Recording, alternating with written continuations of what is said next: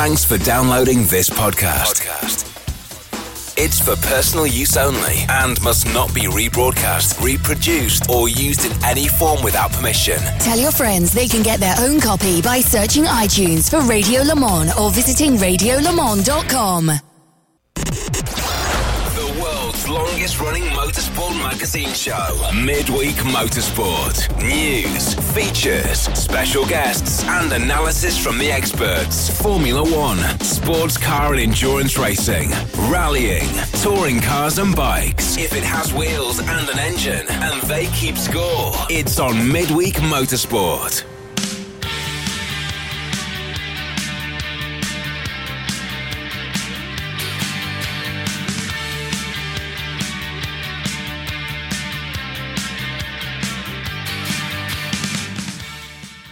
Hello, everybody. It's just after eight. Oh, oh, is it that time already? Yes, it. yes, it is actually.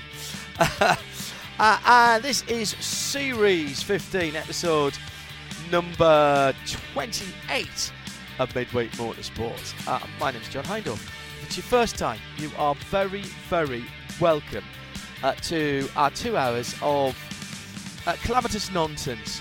Uh, or insightful news. You be the judge uh, after this. At Specutainment, how you would, if you'd like to get in touch with us, please. Uh, up in London is our executive producer, Tim Gray. Good evening, Tim. Good evening, John. And if this is your first time listening to us, where have you been for the last 15 and a half years? Exactly so. A fair point well made. I mean, some of However, you weren't alive 15 and a half years ago. Was Johnny Palmer alive 15 and a half years ago? Not in the photo you published of him this week. No, I know. That's that's very true. It's the only one I could find. It really was. Could you not have Uh, found one of the ELMS paddock, perhaps? Uh, he's quite he's quite good at staying out of sight, to be honest. Uh, on a packed program tonight, we have what? Uh, we have most of the usual features, uh, but we don't have a big interview. Um, but we have a little interview uh, that we're not going to have in uh, the big interview because it's our top story.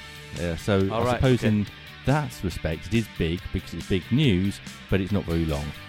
Uh, Yeah, okay. We're going to be looking at I think I'm Moto, following you. MotoGP. Yep. Uh, we've got Nick Daman's team by team review of the Grand Prix of Styria and the return of a feature from many years ago. Okay, plus IndyCar, BTCC, and Formula E, which we forgot about completely last week at the end of the show. Of course, Uh, but yes. interesting. We might forget about them interestingly- again. But interestingly, Formula E presented that as a brand new story today, or, uh, which, which was extraordinary. Of Um, course. Okay, uh, that's to come. Uh, Shea But Adam we're will be reminding you to us. actually uh, do it this week by sending you the, the press release over again. Well, that's true. Uh, Adam will be joining us uh, in the second hour tonight. With a bit of luck, we'll get hold of Dex Brennan as well, Declan Brennan, uh, at the race tool, who'll be talking to us about a new racing series uh, in the US. We've got a, a, a, a couple of brace of MotoGP stars as well. Looking forward to the new season. That's all in the second half tonight as well. All right, at Specutainment, hello to John in Stryer. He said uh, about 13 hours ago, he said, Good night, uh, good morning, John, and good night to me, John. He spelt without the H. Looking forward to waking up to an all new episode of Midweek Motorsport. Hashtag Full Metal Dreams. I'm stealing that. It's fantastic. Sarah Rigby wasn't expecting to be listening tonight. She had a feeling she'd be home late from a 12 hour shift, but she's just tweeted that she's on her way to the chippy and she'll probably get home for the start of the show. Hope you got mushy peas, Sarah, up there in Crewe. Kevin Payne listening in tonight. He enjoyed the European Le Mans Series preview last night. Hello to Rod Skins, who's next door. No, really, to Hindhoff Towers. Uh, one of the most active members of the Fiat Cinquecento Club in the UK. Uh, Rod, nice to know that uh, you're listening in. Hope you and Sally are very well. Hello to Paul Dunk, uh, who's uh, on the line tonight as well, or online tonight, should I say.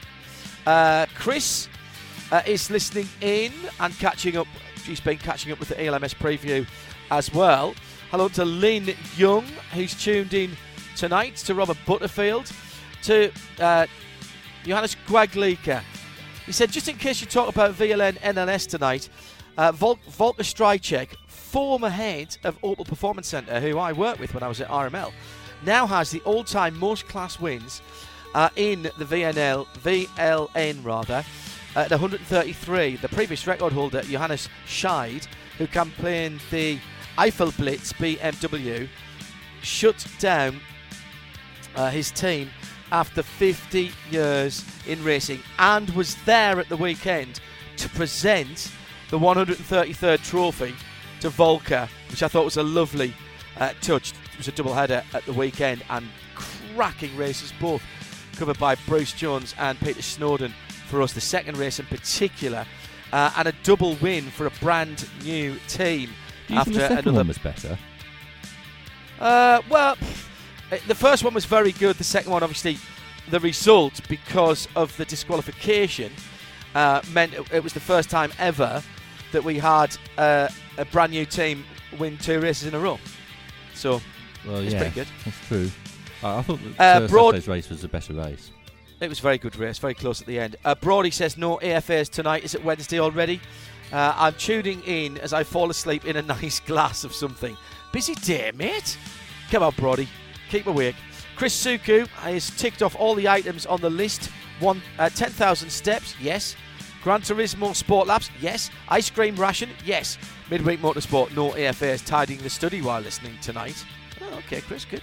Alex Orkin, uh, crumbed pesto cod, new potatoes, green steamed veg, a chilled glass of Mirabeau Rosé. After a record breaking washing up, I'm retiring to my office to listen and work multitaskingly. Allegedly.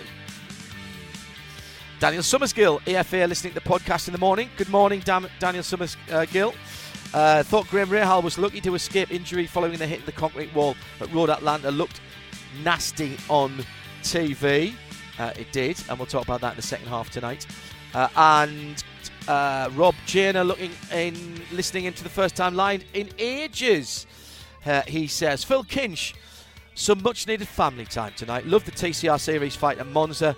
Uh, great job by the team uh, with Blackpool Johnny on duty. Felt the heartbreak for Brutal Fish by KCMG in the last 30 minutes. I think we all did. What a weekend that was. Uh, as well, uh, Mike Sargent, first time listening in the while. In a while, what are the odds of Ferrari not scoring points in back-to-back weekends? We'll talk about that later. Seattle is where Randy Brown is tuning in from. Third round of the. Uh, he's watching the third round of the NLS at the weekend. Looking forward to the bonus Sebring this weekend. We'll have all the news from IMSA later as well. Carol Brink and the Brink family Robinson tuning in from two different locations. One at 65 degrees Fahrenheit, that's 18 degrees centigrade, and one at 39 degrees Celsius, that's 102 degrees Fahrenheit. Guess which one is where? I'm guessing Kevin. Kevin is in the hot place. Carol in Monterey. Curry sauce and battered bangers, says John McCarthy. Oh, that was to uh, Sarah on the way to the chippy, yes. No AFAs for Entropy Nebula, Nebula today. Back from a day to Western. Unexpected surprise of a 97 Aston on shakedown runs. Mm, very good. Uh, hello to Save Phil, EFA for Midweek Motorsport, listening uh, to a number of other things tonight, including our ELMS podcast. Uh, also, Simon Hoff getting ready for Midweek Motorsport. Is F1 entering a new golden age? Hmm. David Monk, no AFAs. Listening live from a rain drenched Munich, just printed my tickets for the big one, the 24 Hours of Le Mans. Patrick Dron now listening in. Jack Gabriel, hat trick of listening live, but my Wi Fi's not going to let me. Oh no. Uh, uh, hello to Monica Elysium, who's tuned in. Good evening, Monica, or good afternoon as it is for you. So, Dirty Uncle Kevin tuned in while playing Forza, uh, looking after a cat who's a bit under the weather. Jack Martin's tuned in. Serafina Chu.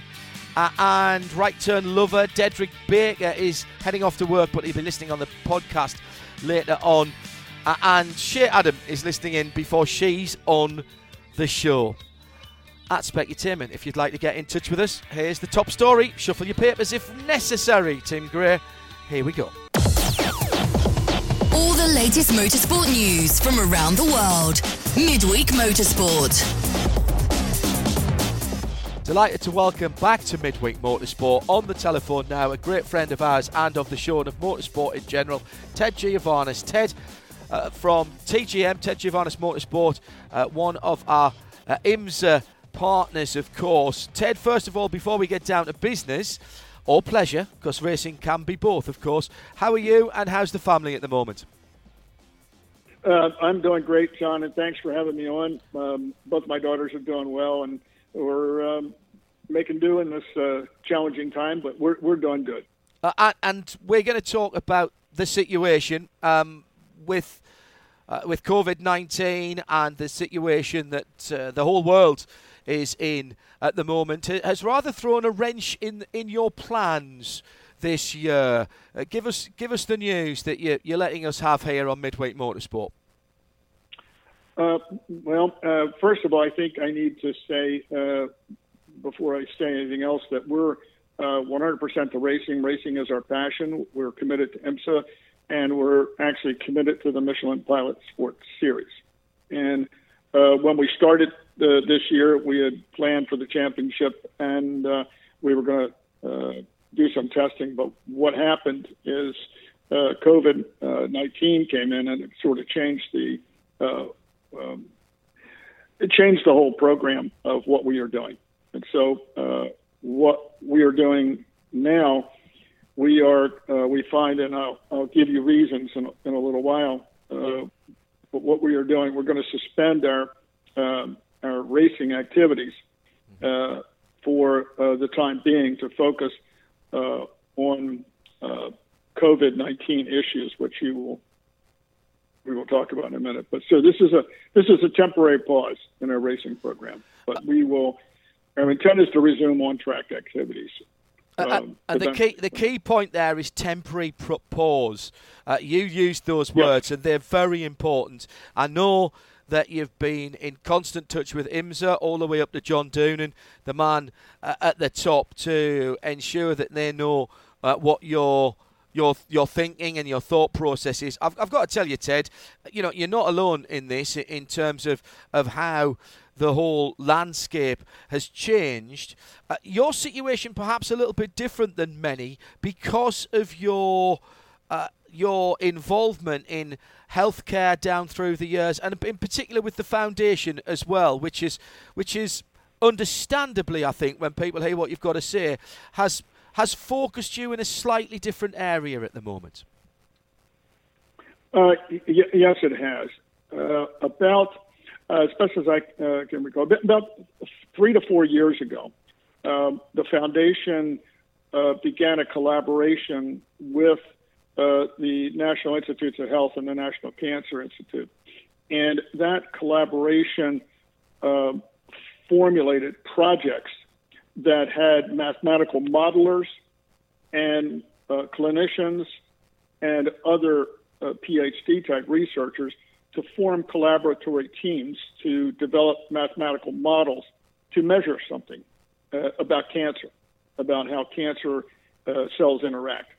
And uh, those projects were fairly successful.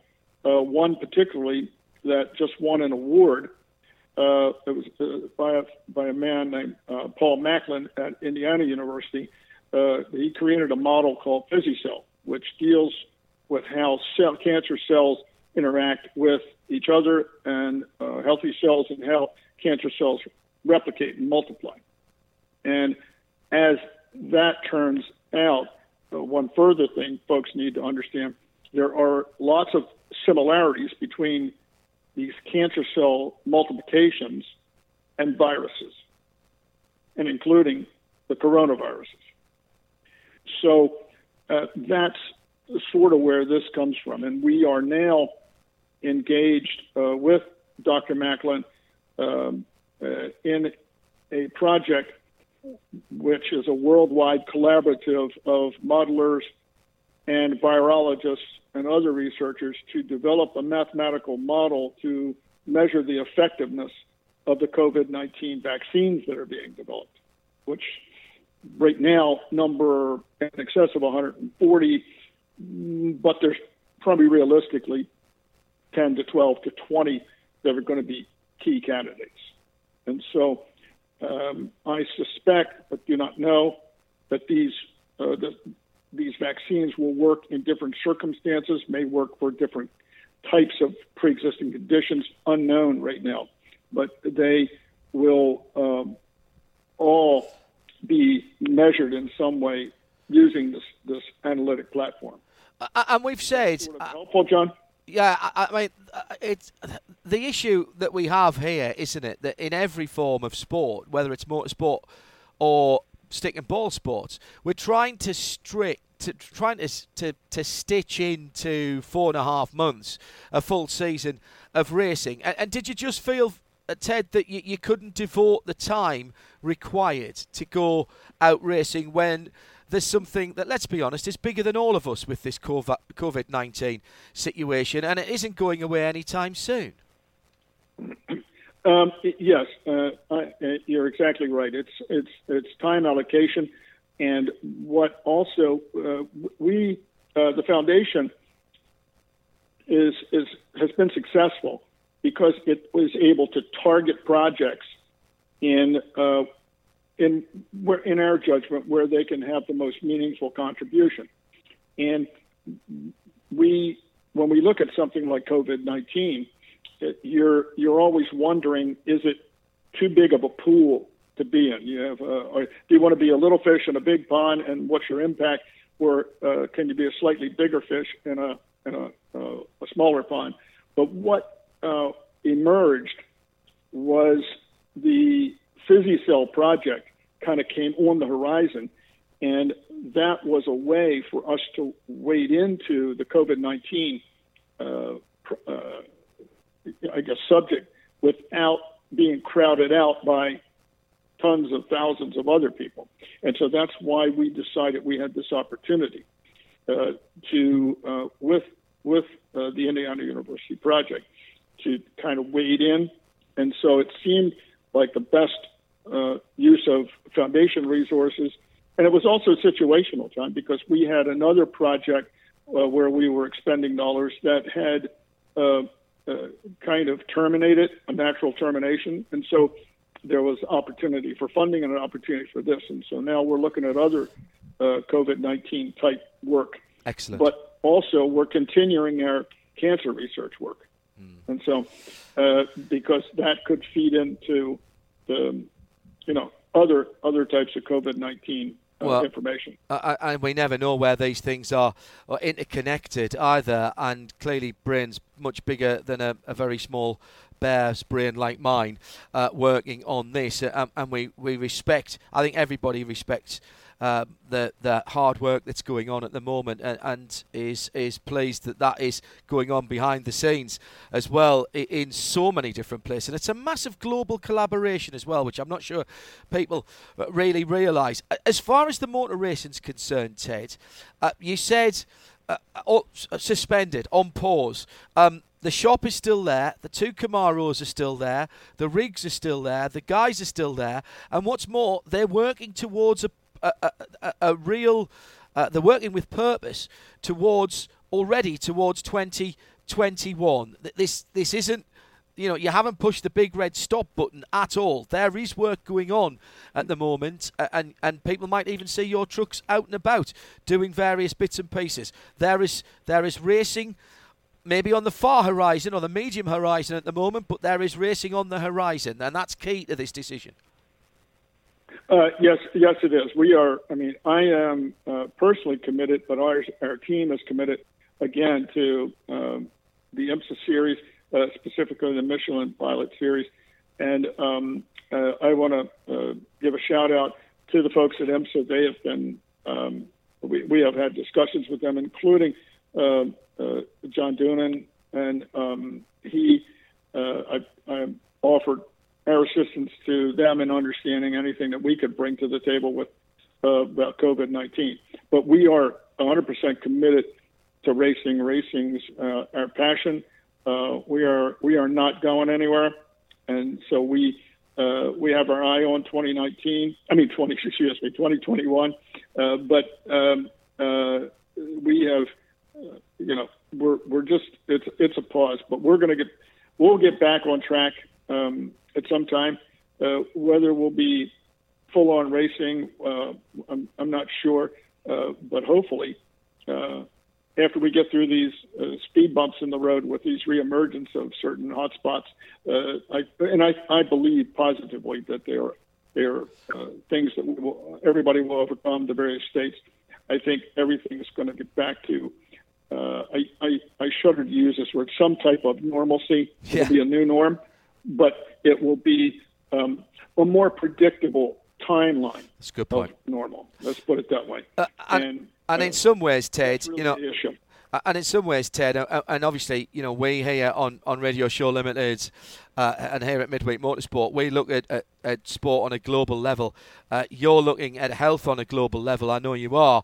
Uh, in, in some ways, you know, if we look at a European based championship, then there's an opportunity for European championships to get underway. There's opportunity for US based championships to get underway the the last ones that are going to come back online are the World Championships that are that are travelling and doing flyaways and things like that. But in that respect, then IMSA, Michelin Pilot Challenge, you know, they've got a bright future. It's just nobody knows what the timeline is right now.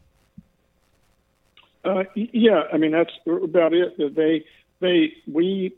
Um, to be honest with you, I'm actually I've been watching the various states, and uh, as I know IMSA has to try to figure out is there anything going to going to happen in these various states, or they have different stay-at-home orders, uh, and how that might impact the schedule that that's been set forth even now. And so it's not it's not bad. It's just part of the realism Correct. of racing in this environment. It's another It's- challenge. It's not. It's another challenge, Ted. That's all it is. Ted Giovanis, listen, thank you very much. We really appreciate you coming on and giving us the background to to this. Uh, well, I know would have been a difficult decision for you in, in some ways because I know how much passion you have for your racing and, and how you and TGM approach it professionally. Really appreciate you coming on Midweek Motorsport. Uh, stay healthy, stay well, and let's hope we see you at a racetrack sometime soon, sir, and the team. Uh, thank you, John. Looking forward to seeing you again. And we'll have uh, more news from the IMSA paddock a little later on in the show with Shea Adam joining us uh, in the second hour. Super dupes, and there's plenty of it as well. Uh, very principled man, uh, Mr. Giovanis, and I think we can. I think we've said this before, haven't we, Tim? Uh, let's not criticise anybody who's not racing. Let's celebrate those who are. Who are. But frankly, if you're using the technology that you guys already have to try and find a cure for COVID, that's probably one of the the the best reasons for not being at a racetrack, to be honest. Uh, moving on, where do you want to go next? Uh, let's go. Well, let's say hello to our radio controlled car correspondent, Nick Daman. Whiz, whiz, whiz, whiz. Actually, no, it's ring, ring. Where is it? I think it's slightly It higher than petrol. that.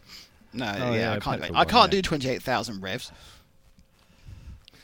Uh, and nor can the podium tr- uh, vehicles in uh, Formula One. They were a bit Yay. trundly, weren't they? They were a little bit trundly. Oh, hang on, I've missed my cue. I Go back Formula again. then. One. But you, you, you, you need to go up at the end of it like an Australian. Formula One. Hooray! Thank you. I was a bit Uh, slow on the fader. They there, were a sorry bit about trund- they were a bit trundly, weren't they, Tim? Yes. They weren't. They weren't really. Um, to me, to my mind, they weren't kind of pushing the potential of speed. They were kind of pushing the potential of ponderousness. But it was quite. I mean, W- I was- know. Is there a, uh, something from Formula One here saying electric racing that that's not the future at all? well, I and did they deliberately have to start them on uh, carpet which had um, wrinkles in it, so there was no way that they were going to get going without a push? I think, and all those questions need to be answered. But I think you know, the, the basic one is, but they, they, they obviously didn't have a sorry, didn't ground clearance. I mean, they look. They, they, they, it's quite a nice little idea.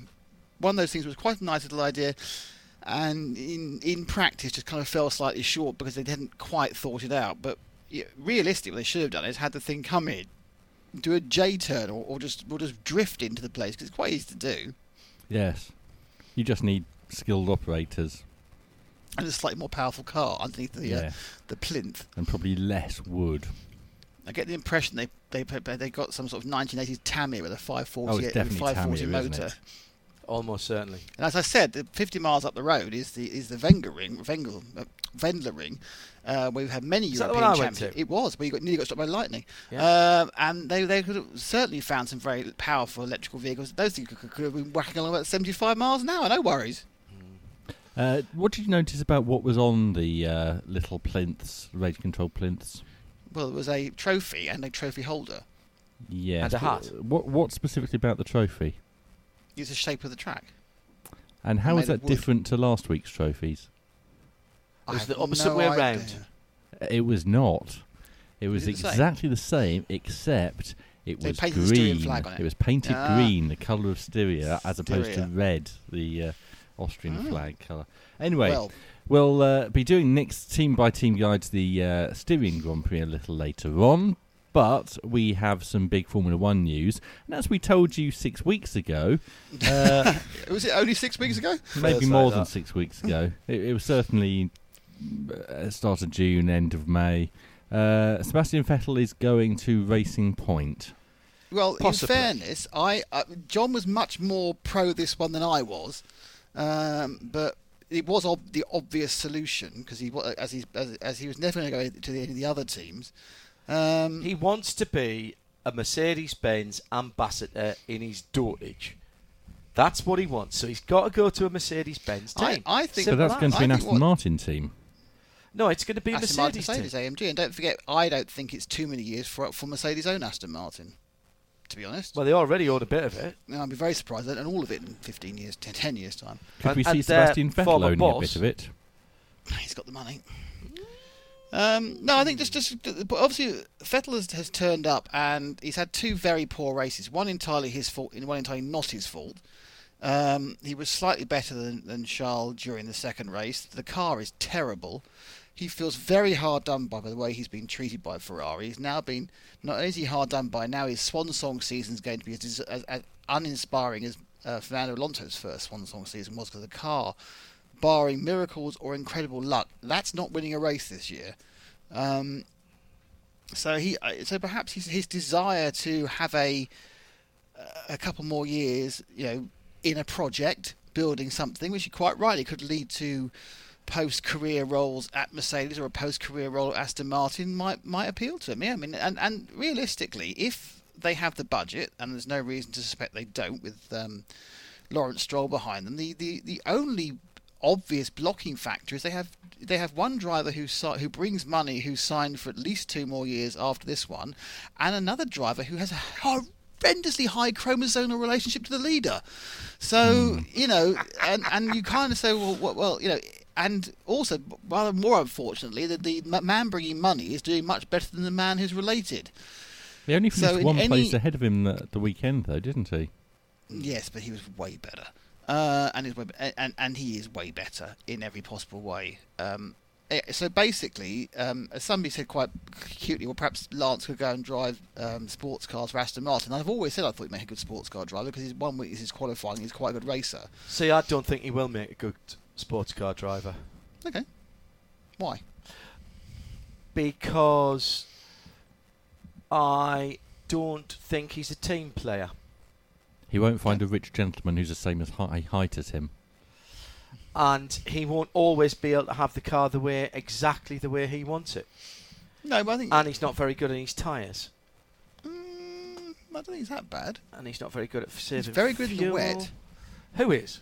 Lance Stroll's very good in the Oh, wet. Stroll. Sorry, I thought you were talking about uh, Vettel. No, Stroll. Right, sorry, Stroll. sorry, sorry. Stroll going to Aston Martin sports cars. I've always said he'd be a make a good sports car driver. You're assuming, and it's a big assumption, that Aston Martin still have a sports car team, But that is true. And the other assumption is that, that, and he's that- not going to go to a GT team. I, I and the other think assumption, of if course, uh, that is that Lawrence will fire his son. Um, well, I think if uh, Lawrence Stroll owns Aston Martin and uh, Lance Stroll wants a Aston Martin sports car to race, then Aston Martin might have a sports car program. yes, but um, they are saying they can, they, they can buy Perez out, which is a really brilliant idea, spending another many millions of pounds to get rid of your your your high functioning driver to get a less functioning driver in. Uh, in which case, I'm pretty certain that Perez, Carlos, and Carlos Slim's Mexican cash will rock up at Haas. In my bet. Because they'll be chuffed to bits to get a man with some money with a with an America's Ma- Can I ask? nationality. He does have a North American nationality, correct? Can I? Where's the Mercedes connection? Is there any connection? No, he's got Perez has got nothing to do with Mercedes.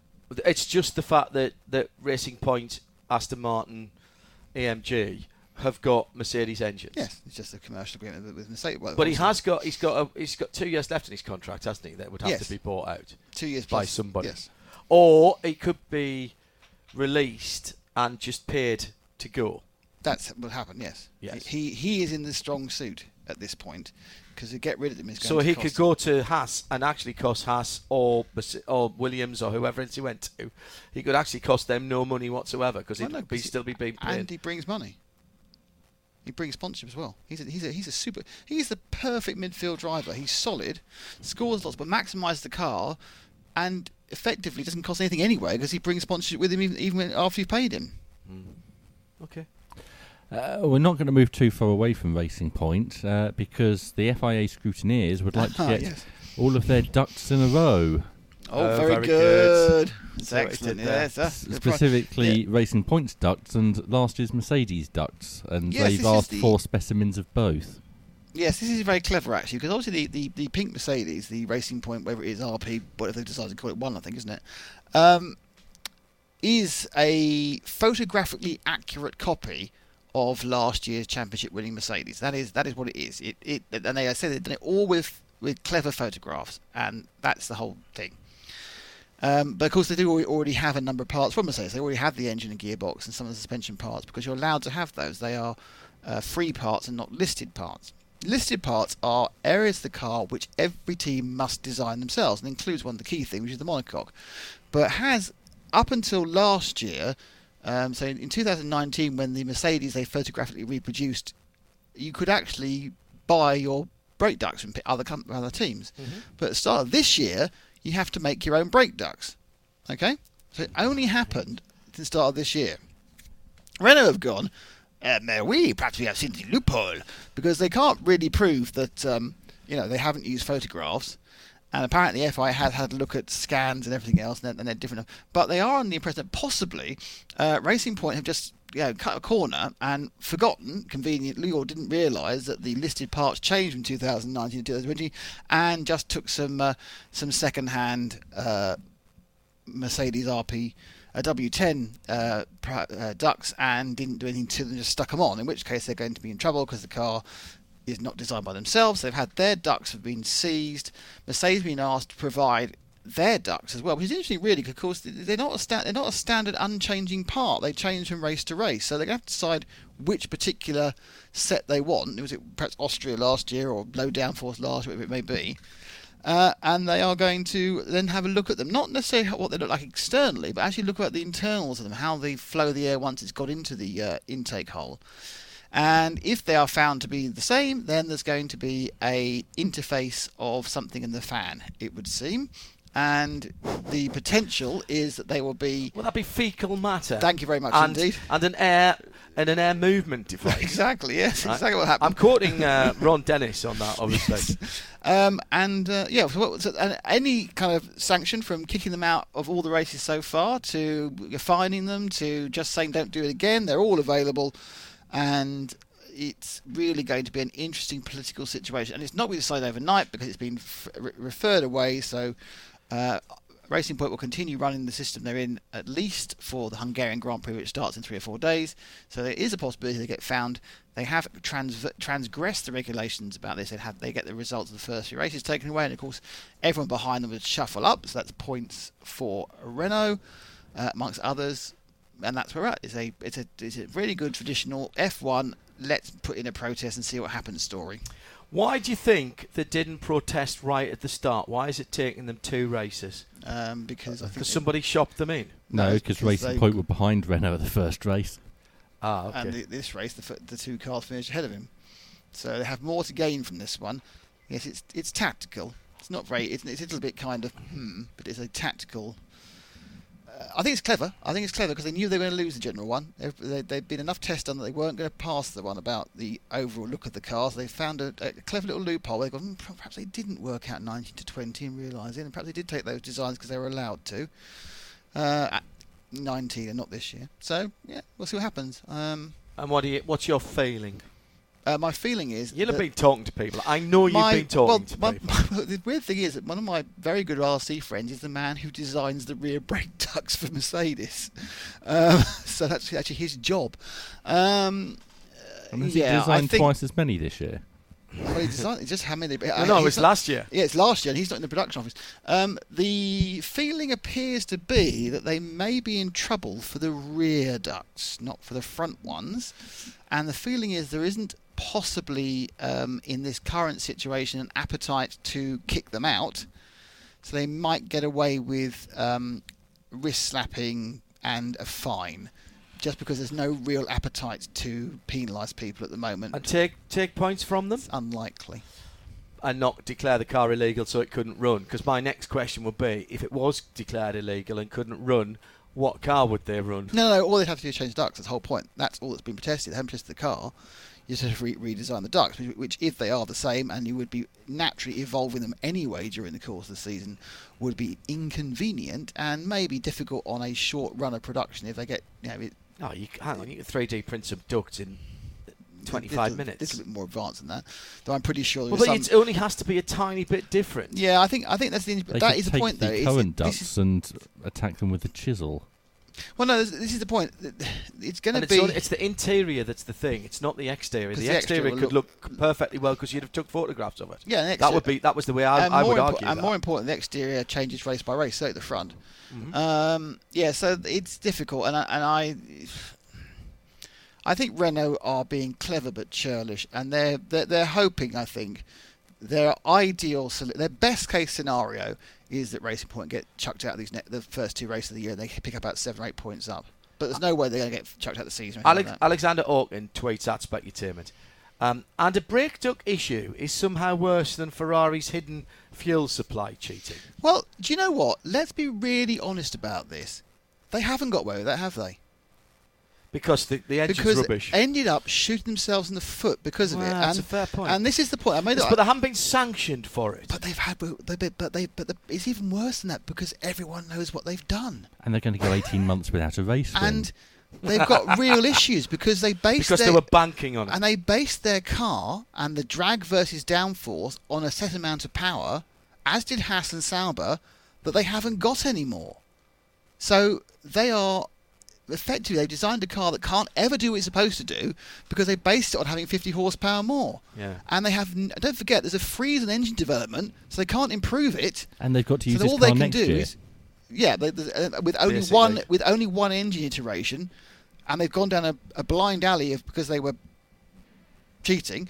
Um, so What happens if a new engine supplier comes into Formula One next year? that's not happening. What happens if a, f- a new engine supplier came into Formula One next year? It's not happening. No, but what happens if it did? Would they Yes. be allowed a certain amount of tokens? Yeah, no, no, no. If a new engine supplier came in, they, they, obviously they'd be open, welcomed with open arms, and they would, uh, you know, be allowed to design an engine, and I think they'd probably get to, to change it a couple of times. But they're so not. Ferrari didn't have a Ferrari engine next year, Yeah, th- maybe if they had an Alfa Romeo engine, none of that's ever going to or a. Fiat engine. No one's going to play that silly bees. It's not going to happen. But I like I like your thinking. But no. That's what it's there for. Um, yeah, it's uh, it's interesting, but I, I think Ferrari have suffered um, in a far worse way than being given a fine last year. They're now suffering the court of public opinion, and where the fact they have keep denying it when it is so obvious is you know, and and it's plain to see on every single straight what's happened.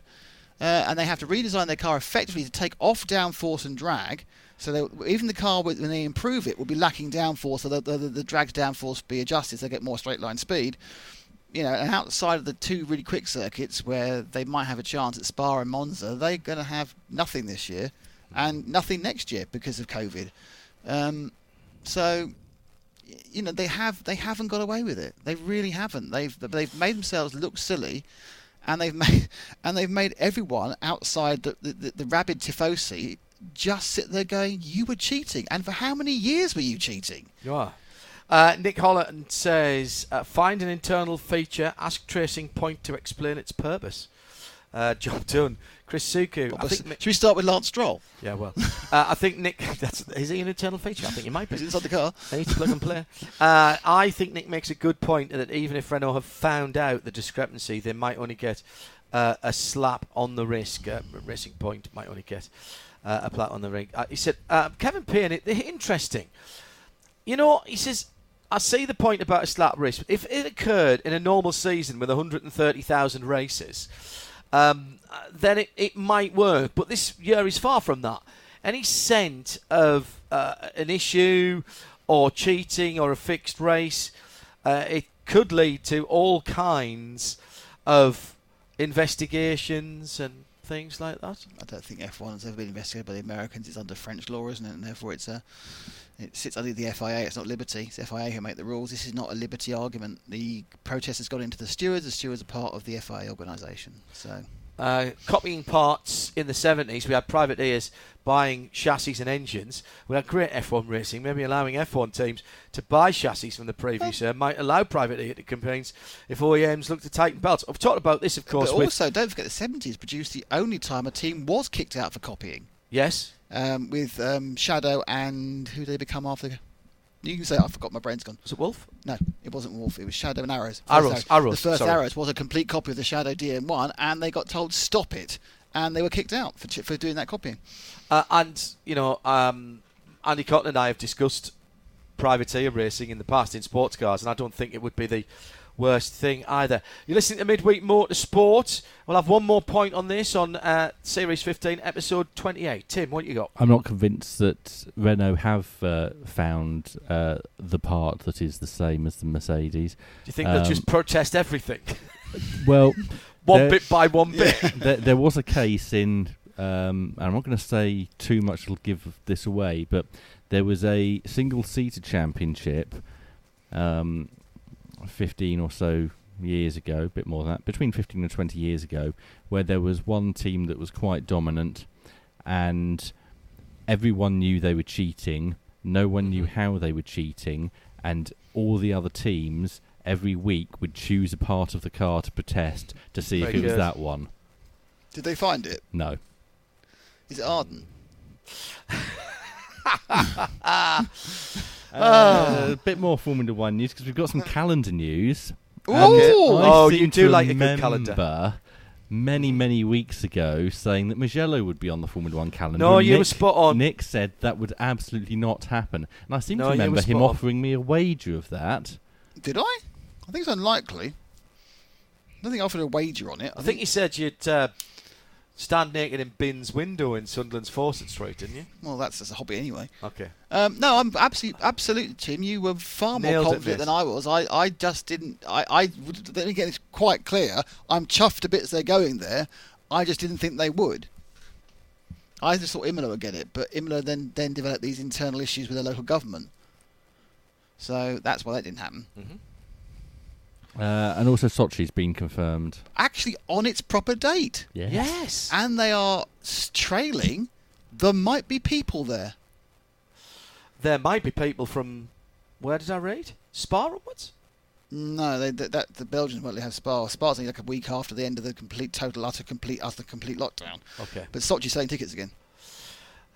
Uh, you're listening to Midweek Motorsport. It's Series 15, Episode 28. Nick Daman, our Formula One correspondent, is alongside me. Although at the weekend, he was commentating on one of. What did we have? We had five. No, we had six races at the weekend. Mine was the longest. Uh, yours was the longest. I've, I've heard you say that before. It Um, was longer than all of the others put together. Uh, yes. Uh, Yes. Well, was it? 12 no. plus 4 plus 4 plus half plus half Oh yeah, you're right. is 21. And Nick raced Yeah. for 24. 24. That's right. At the weekend, it was the third round of the VCO Grand Slam Endurance Racing Championship, and the classic this weekend was the 24 hour of Spa Francorchamps.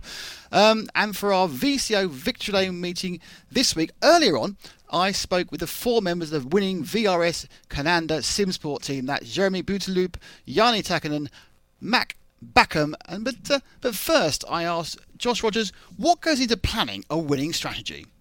you know, obviously for uh, a 24-hour race like this, and especially considering it's all GT3 class, um, basically all the preparation begins quite early with the BOP, um, testing all the cars, making sure that you know 110% um, the strengths and weaknesses of what each car is, um, and that way you can make a, a very calculated decision on which uh, route's going to be the best way for you. Some cars are faster than others, some are better from the strategy standpoint. So, um, yeah, like you say, it all all the groundwork at least starts very very early on.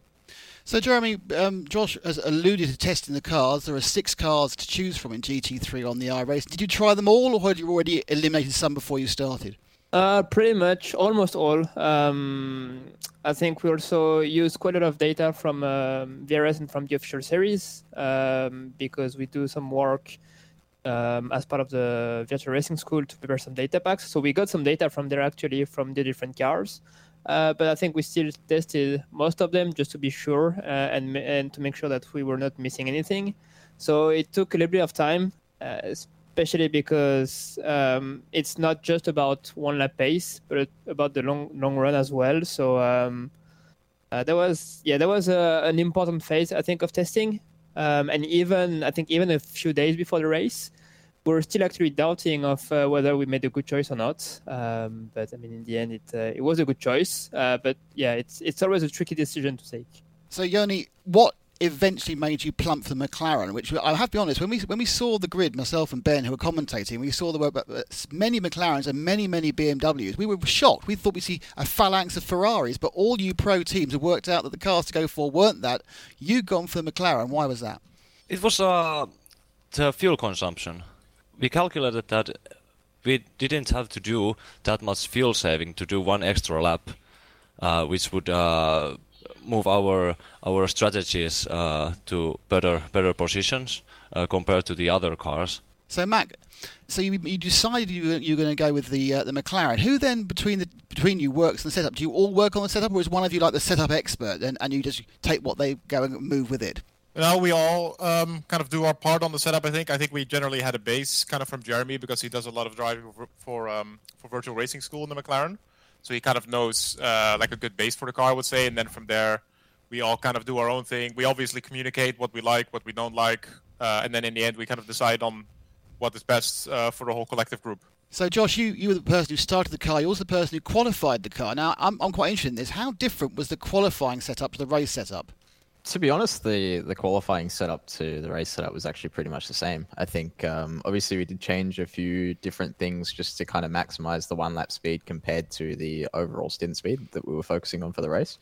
But other than that, to be honest, it was actually very very similar. Uh, the car even itself drives quite similar as well. Obviously, the top speed is quite a lot more, and you can brake a little bit later, get on the throttle a little sooner, um, carry some more corner speed. But uh, but overall, yeah, no, it's actually um, it's actually quite quite close compared to the race setup, which um, might be a little bit surprising, I suppose, uh, because usually for the race you're always trying to to maximize um, long run speed as best as you can, which is what we did. But um, but yeah, no, it was quite close.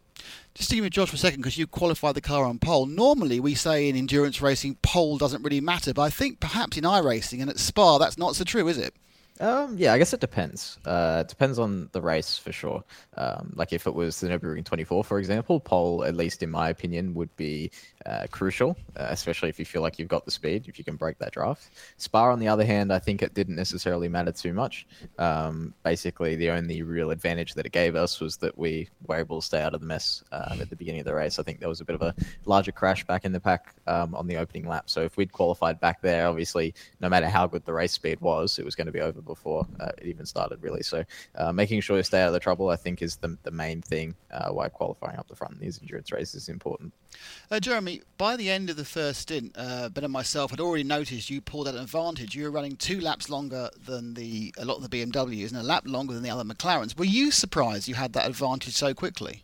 We knew we had good pace um, and we had the strategy, but yeah, to be fair, I was maybe expecting the other teams uh, behind to save fuel a little bit. Uh, but at the same time, I think Josh pace was also quite fast, so uh, it was kind of tricky for the team behind because they either had to save fuel or to basically stick to, to the group or the leading group. Um, so I guess they made a decision to just go flat out and try to stay as fast as possible, but it cost them um, fuel in the end. And uh, I think in the opening stints of, of the race, Josh was really able to save fuel and go fast at the same time, which uh, obviously was super helpful because uh, we had to stick to our strategy.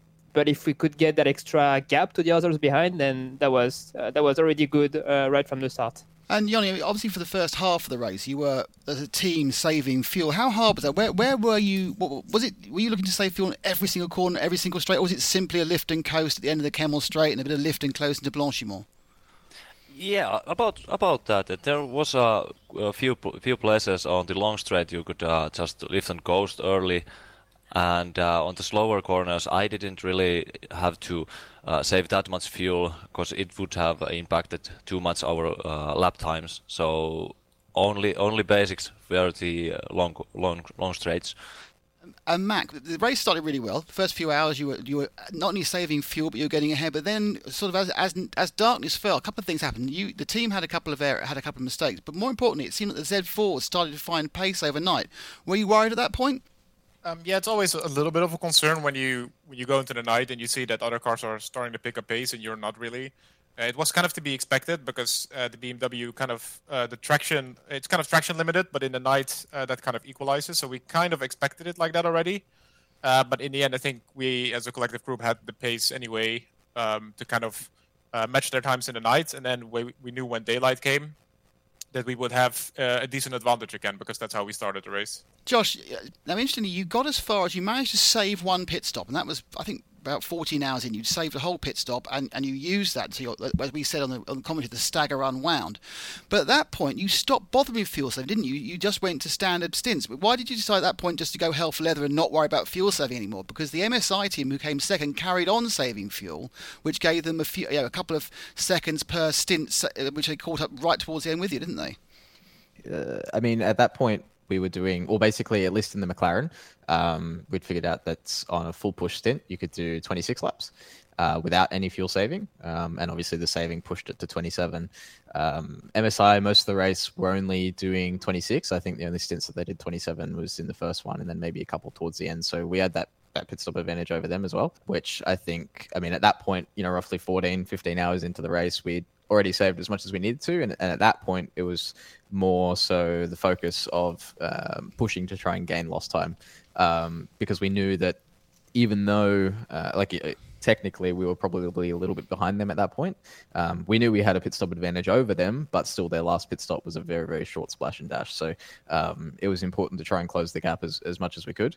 Um, and I think we kind of uh, chose our timing well, at least in the night, in that latter part of the night when the track was really, really fast. Um, and obviously in the night as well, we're burning more fuel, so it's a little bit harder to save that, that fuel. Um, so we were trying to use the, the time then uh, to our advantage to push um, and then save the fuel a little bit later on in the race when the track temp started to come back up again, the tire wear increased. Um, so basically, from kind of picking and choosing when we were going to do that saving. It allowed us just to maximize things a little bit easier, um, especially in terms of the tire uh, conservation, because obviously when you're saving fuel, it's much easier to uh, to take care of that tire. Um, and when you're doing double stints on the uh, on the tires consistently, it makes a big difference. Yeah, talk about tires, Jeremy. I mean, how how difficult was it to, to keep performance through a double stint? Just just for your personal record, I in between the breaks in, the, in my commentary, I was actually racing in one of the lowest splits, and um, I completely shot my tires by about five, five laps to go on the second stint. Obviously, you got very good with a better setup, but, were you still struggling with tires towards the end of the second stint? It was a bit difficult. I mean, you had to look after those tires, uh, especially at daytime. So we couldn't just go flat out and slide pretty much uh, every corner. Uh, we, we, still had to, to, drive reasonably. It wasn't like extremely hard um, because I think the McLaren was still quite good on tires, and the setup that we had was rather good with that. Uh, but we, we, still had to keep that in mind um, during our stints and uh, and really avoid sliding excessively, um, and especially in the first stint because then it would impact. Uh, the second stint, um, and then when you start sliding, the tire overheat, and it gets really difficult to uh, really keep the car um, on track or at least to, to keep a good rhythm. So um, yeah, it, it, wasn't extremely hard, but we still had that in mind, um, and we still had to make sure that we kept things clean um, so that we could have a, a, rather smooth second stint every time. So Yoni, I mean, this was a classic tactical, strategic 24-hour race. It was uh, for us guys who, who do full metal racing. It, it, it, the ebb and flow you could see from the first hour how it was being set. When did you know you'd won? How many hours to go do you think? Yep, we've got it. It's worked for us. The stagger's unwound. We've won. Well, uh, my la- I think my last stint that I drove, it was at that point that when uh, when our strategy team made calculations that uh, we get the fastest uh, fastest guys to drive more to the daytime, that we could take the victory finally, Mac, this is a fantastic victory for Coanda. So, what happens next? Are you sticking together as a four for the last of the classic races, Petit Le Mans, on the 3rd or 4th of October? Is that when you're going to uh, stick together, or we have a quite a slightly smaller team for the race, which is only, what, 10 and a half hours? Uh, that's a little hard to say. I think we usually take everything on a race to race basis and see who's available and who has motivation to race. And within that, we decide who are the best matches together. So I think, especially for a 12 hour race, we will definitely not have four people on one car. And besides that, I think we might see some different matches just based on who uh, suits who in the team. Brilliant. Congratulations, guys. It was fantastic to watch a proper, a proper 24 hour strategic 24 hour endurance race. Congratulations. A brilliant, brilliant executed strategy. Great choice of car. Wish we'd thought of it. Uh, well done, guys. Thanks very much. Thanks for having us. Thank you. And if you Thank like you. your, if you like your uh, sim racing and virtual racing, then tune into the Tour Radio Show tomorrow night at 8 o'clock here on RS1, where it will be Ben and Lewis, and they will be talking, they will be doing a deep dive indeed into the Oh. GT4 content from Assetto Corsa Competizione, which uh, they mentioned uh, uh, two weeks Couple of ago. They've now had a chance to look at it in a lot of detail, and they'll be also looking at the new tracks announced for iRacing and more news on Dirt 5. That's a Tour Radio Show tomorrow night at 8 o'clock here on RS1. You're listening to Midweek Motorsport, Series 15, episode number 28. Good interview uh, on the VCO uh, Victory Lane tonight. Thanks to Nick and the guys for doing that. We've got some IMSA news coming up in the second hour, but we've got some IMSA news. Uh, it, it, it's, it's rather close to home, this one, thanks to the very hard work of the responsible adult uh, and also uh, by Steve Patty, then pushed along by Travis Lever uh, and uh, Alan Serwick. We are delighted to welcome to the IMSA Radio family this weekend for our uh, Sebring coverage on Friday and Saturday. VP Fuels uh, for fuels, additives, and lubricants. There will be uh, our headline sponsor of our pit reports and in race reports, and we'll have some bits and pieces in midweek motorsport as well in the next few months as well as national racing here in the UK gets back to a more normal situation. Uh, it's uh, it's been a little longer in the making than we had hoped, but that was mostly down to coronavirus. So thanks to all who've been involved, particularly those people that I have mentioned, and Shea Adam will be wearing a new shirt at the weekend and possibly a hat uh, as well. So that's VP Racing Fuels. Uh, and uh, thanks to them for coming on board for our pit reports and in race report partners for IMSA Radio and RS2, kicking off with our coverage from Sebring this weekend, uh, where we have not one, not two, but three races. Uh, before the You mentioned half national time. racing coming back in the UK. Yes, absolutely. Uh, before the half-time break, let's rattle through a few stories we didn't have time for last week because I got distracted by shiny things.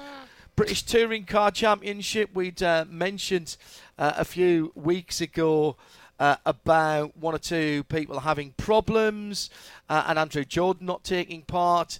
Uh, last week we heard about two uh, cars, Tim, wasn't it? Not uh, Matt Well, Jackson one and two-car Jason team, Plato. yes. Yes, one two car team. Uh, Matt Jackson and Jason Plato uh, not being a part of the uh, BTCC season for this year, although both of those drivers who've said they are gearing up for 2021.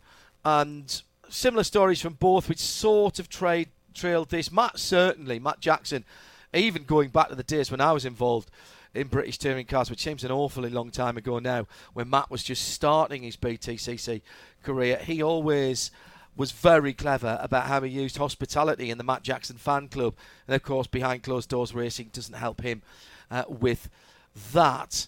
Uh, and Jason Plato, similar sort of thing, issues with COVID, uh, looking to be back next year. So it will be a slightly reduced field. So for the uh, British touring car season, which will be a very compressed season as well. And Sam Bird, Nick, moving from his current team after the whole season in Berlin. Yes. But he'll always have Berlin Yeah, with yeah, Virgin. I'm sure it'll take his breath away. Oh, very good. I see what you did there. You. And he's heading not to Peugeot then, uh, but to. It was Peugeot for Berlin, take my breath away, wasn't it? It yes, was, it was. yes. Yeah, the cane fields in America, which is odd because they didn't sell cars there. Um, but anyway, uh, he's off to Jaguar. Jaguar. Yes. Now, this is as interesting in Formula E as uh, Fernando Alonso is going to uh, Renault for the same reason, because there's been all kinds of supposition uh, that Jaguar might be leaving the championship. But signing Sam Bird at least brings them in for this is for next season, so not the races at Berlin. Yeah, they, they, they, of course, that's because Jaguar dropped the X Pace, what was the the I Pace? Sorry, the I Pace Championship they dropped, didn't they? F Troop, Whatever whatever. Their, their electric car gone, and and with people going, oh, does that mean they're going to go out? But nope, they're carrying on, and they signed Sam Bird, the I think one of only three ever presents uh, in um, He's Formula very E. good at it. He gets it. And he, yeah, he's, he's always done very well. He's always been there thereabouts. It's a it's a unique set of skills you need there, especially with the use of the harvesting. Um, at the engine. So he's, you know, and, and we all know it's one of the few places you can get paid very handsomely in professional motorsports. So it's uh, it's good for his pension fund as well. Uh, so those were the two stories uh, that we wanted to cover uh, last week. Let's move into the second hour of Midweek Motorsports. Midweek Motorsport. Half time. And while we swap ends, here's what's coming up. Uh, more of your tweets, please, uh, at Specutainment, if you would uh, like to get in touch with us. Uh, second half of tonight's programme, it's going to be packed. We might need a shoehorn and some liquid soap. Uh, we'll be talking IMSA and IndyCar uh, with Shea Adam. And we will also have some MotoGP stars as we look forward to the resumption of two-wheeled uh, World Championship Motorsport uh, at the weekend as well. And Nick Daman uh, with Declan Brennan hopefully joining us as well as we talk about a brand new motor racing series. But now, as promised by Tim Gray in the first hour, we go team by team through the Formula One paddock from the weekend. Midweek Motorsport on RadioLeMans.com. So it's Nick so I'm Daman's intrigued to know how this works. team by team. Better than last week, uh, with any luck. Okay. Uh, well, you, well, you, you, it, it, you didn't spring it on us this week as you did last week. Right, crack on. What do you want to do? Let's wrap Uh, so through we're going to start with Williams, uh, and great qualifying from George Russell. Yes, 12th place. Um, got himself out themselves out of Q1 for the first time since Brazil 2018, his highest qualifying ever. Uh, Latifi was down in about 17th, 18th, as much expected. Race went not so well. Um, George was scruffling about in the middle of the field um, as he should be, and unfortunately went for a, a move after the safety car where he tried to get past uh, Kevin Magnussen and didn't at turn six. Went into gravel, scuttled along, and ended up dead last. Managed to overtake uh, Latifi about two thirds of the way through the race. It was during the pit stop he did it. Slightly, yeah, but I mean, he was. What I'm saying is that he got past him because he'd been he'd been holding station behind him at one point. Um, and uh, yeah, so it was um, the, the the slight worrying for Williams is their race pace isn't great still, though their qualifying pace is great. So what they I really think if he is kept on the tarmac, uh, his pace would have been a lot better. It still would have been. He still would have finished in the same place. And the Latifi finished. Well done. Uh, newly awful Haas. Yeah. Well, let's not. I not. like that. No, the thing about Newly Awful Haas is that they actually managed to get the cars pointing in the right direction most of the event, not through qualifying where Grosjean had some issues, but they didn't actually have brake failure. And I get the feeling they had an incredibly low bar set that they just about cleared, as in trundle around to the end successfully. And they did. Grosjean's qualifying issues caused him to start the race from the pit lane, but I don't think anyone noticed that at the time. No, it was actually, However, wasn't it, it was actually because he'd broken Parc Fermé rules. ah, Um, and he was apparently he was, he was on the edge of getting disqualified, and they decided not to do it, realizing he wasn't going to trouble the point scorers. Um, and they let him run around at the back. he um, he passed six cars on lap one. Well, that's because there was a lot of confusion at the top when um, yeah, the two Ferraris came together. But uh, two Kimi, cars that didn't complete lap one, of course. Yes, and then Chemicals had an issue with the anti-stall cu- cut-ins. That's three for free. Yeah. Uh, and then and then there was Latifi, and he didn't keep bu- those places. No, no. I mean, I, in fairness, going back to reference your previous story, if Perez is turning up, then I'm afraid Romain's going to have to concentrate an awful lot more on uh, his his sport, going back to his sports car career and his um, his sim racing team. You think they would keep Kevin and not? Oh, absolutely, hundred percent, hundred percent. Okay. Absolutely, Uh, Alfa Romeo, la- less terrible than last week, weren't they? still terrible. Uh, car still very terrible. Strategically, they did probably as well as they could do. We don't know whether the car's terrible because the engine's so bad. Yes, they haven't got any power, so they've, they've got no idea either. Uh, go, the, yeah. the common denominator Haas and um, the reason that Haas and uh, uh, Alfa Alpha have fallen into the clutches of Williams is because Williams have got a very good engine and they haven't. Hmm. Um, yeah, so it was. I mean, I think Raikkonen again proved himself to be better than uh, Giovinazzi, but that is not really very impressive. A bit like Muhammad Ali proving himself better than uh, me. I think really. Uh, Racing Point, two cars in the points. Yes, and hopefully they'll keep those points. Uh, Perez started a long way back in 17th. Um, Lance Stroll managed to get through Q1 of qualifying because he's very good in the wet, but the car itself wasn't uh, compliant enough to work in those conditions. Perez came through the field and uh, he had a contact with Albon, which was almost exactly the same as the contact that um, uh, Lewis had the previous week, showing Albon hadn't learned first, and secondly because it ended up in his wing being broken, no action was taken. So it's a bit odd that really. As I say, that my my annoyance with the with the stewards is they actually steward on the on the outcome rather than the incident, which I think is completely wrong. And there were two examples of that in this race. But um, good performance by by Perez, also just chuntering around for a lap and a half with a broken wing rather than, than coming in. Um, and Lance was okay. Uh, Alpha Tauri, Um, quite good actually, but they, they, they just kind of yeah, they, got a point. Korea got a point, and Gasly was going really, really well, but he got damaged in the incident with the two Ferraris, which caused him to have excess tyre wear. So much so he had a two stop. So um, yeah, he was unlucky actually. He had a bit, bit of pace there in Gasly, but they got a consolation point through Danny Kvyat. And the good news for them is they are better than at least three teams every single week. So they haven't got to rely on too much breaking down to get some points. Uh, Renault still suffering from overheating.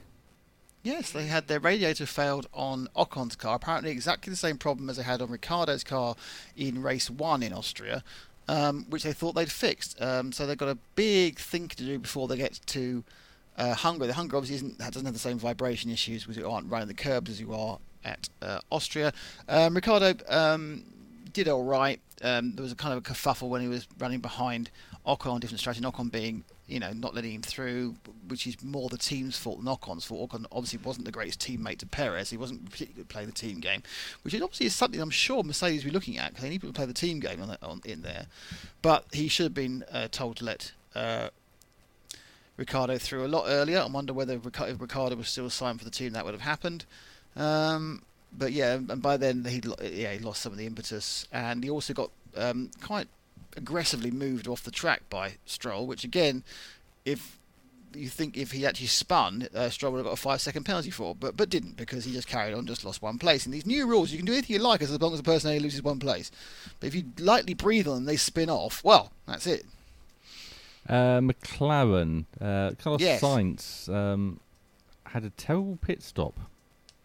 Yeah, and, and in the midfield being so condensed, a terrible pit stop is a terrible disaster. You know, you lose six, seven seconds of pit stop, and that you know is three places, and that's what happened. Carlos trying to make it up, burnt the tyres off after a very good qualifying of third.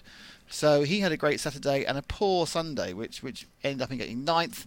Uh, Lando had a very poor Friday where he picked up a penalty for um, a yellow flag infringement, three places back. I think he actually qualified sixth and started ninth. Mhm. Um, as always, it seems on full tanks, McLarens aren't brilliant. They're kind of a bit of anonymous. As, as the weight came off, they got quicker, and helped by uh, a combination of various of, of one um, racing point hitting a Renault, and then the other racing point hitting a, a Red Bull. Uh, they picked up about three places in the last couple of laps, and uh, once again Norris was here. But I mean, in fairness, Lando is absolutely looking like the real thing. It's uh, it's it's in- impressive how he's moved on this second year. And re- you can turn around McLaren sitting around going, I don't think we. I think we've de- we've got rid of the right one. I think you know we're going to get. There's more in Norris than there is in Sainz. A great quote from Andreas Seidl saying, uh, "Racing Point has a quicker car. We have a faster team." They do have two really, really good drivers. Really good drivers. I'm not saying, but by my, my saying Norris is better than Sainz is like saying one's brilliant and one's really brilliant. It's not a, a negative about Sainz. He's still very, very good. I still think he's underrated, Sainz. Yeah, but I think Norris is really impressive. We'll see when he has proper pressure. Uh, Red Bull didn't have a great weekend. Would you say that Verstappen was so scared of the undercut that he pitted too early? Well, he didn't pit. The team pit.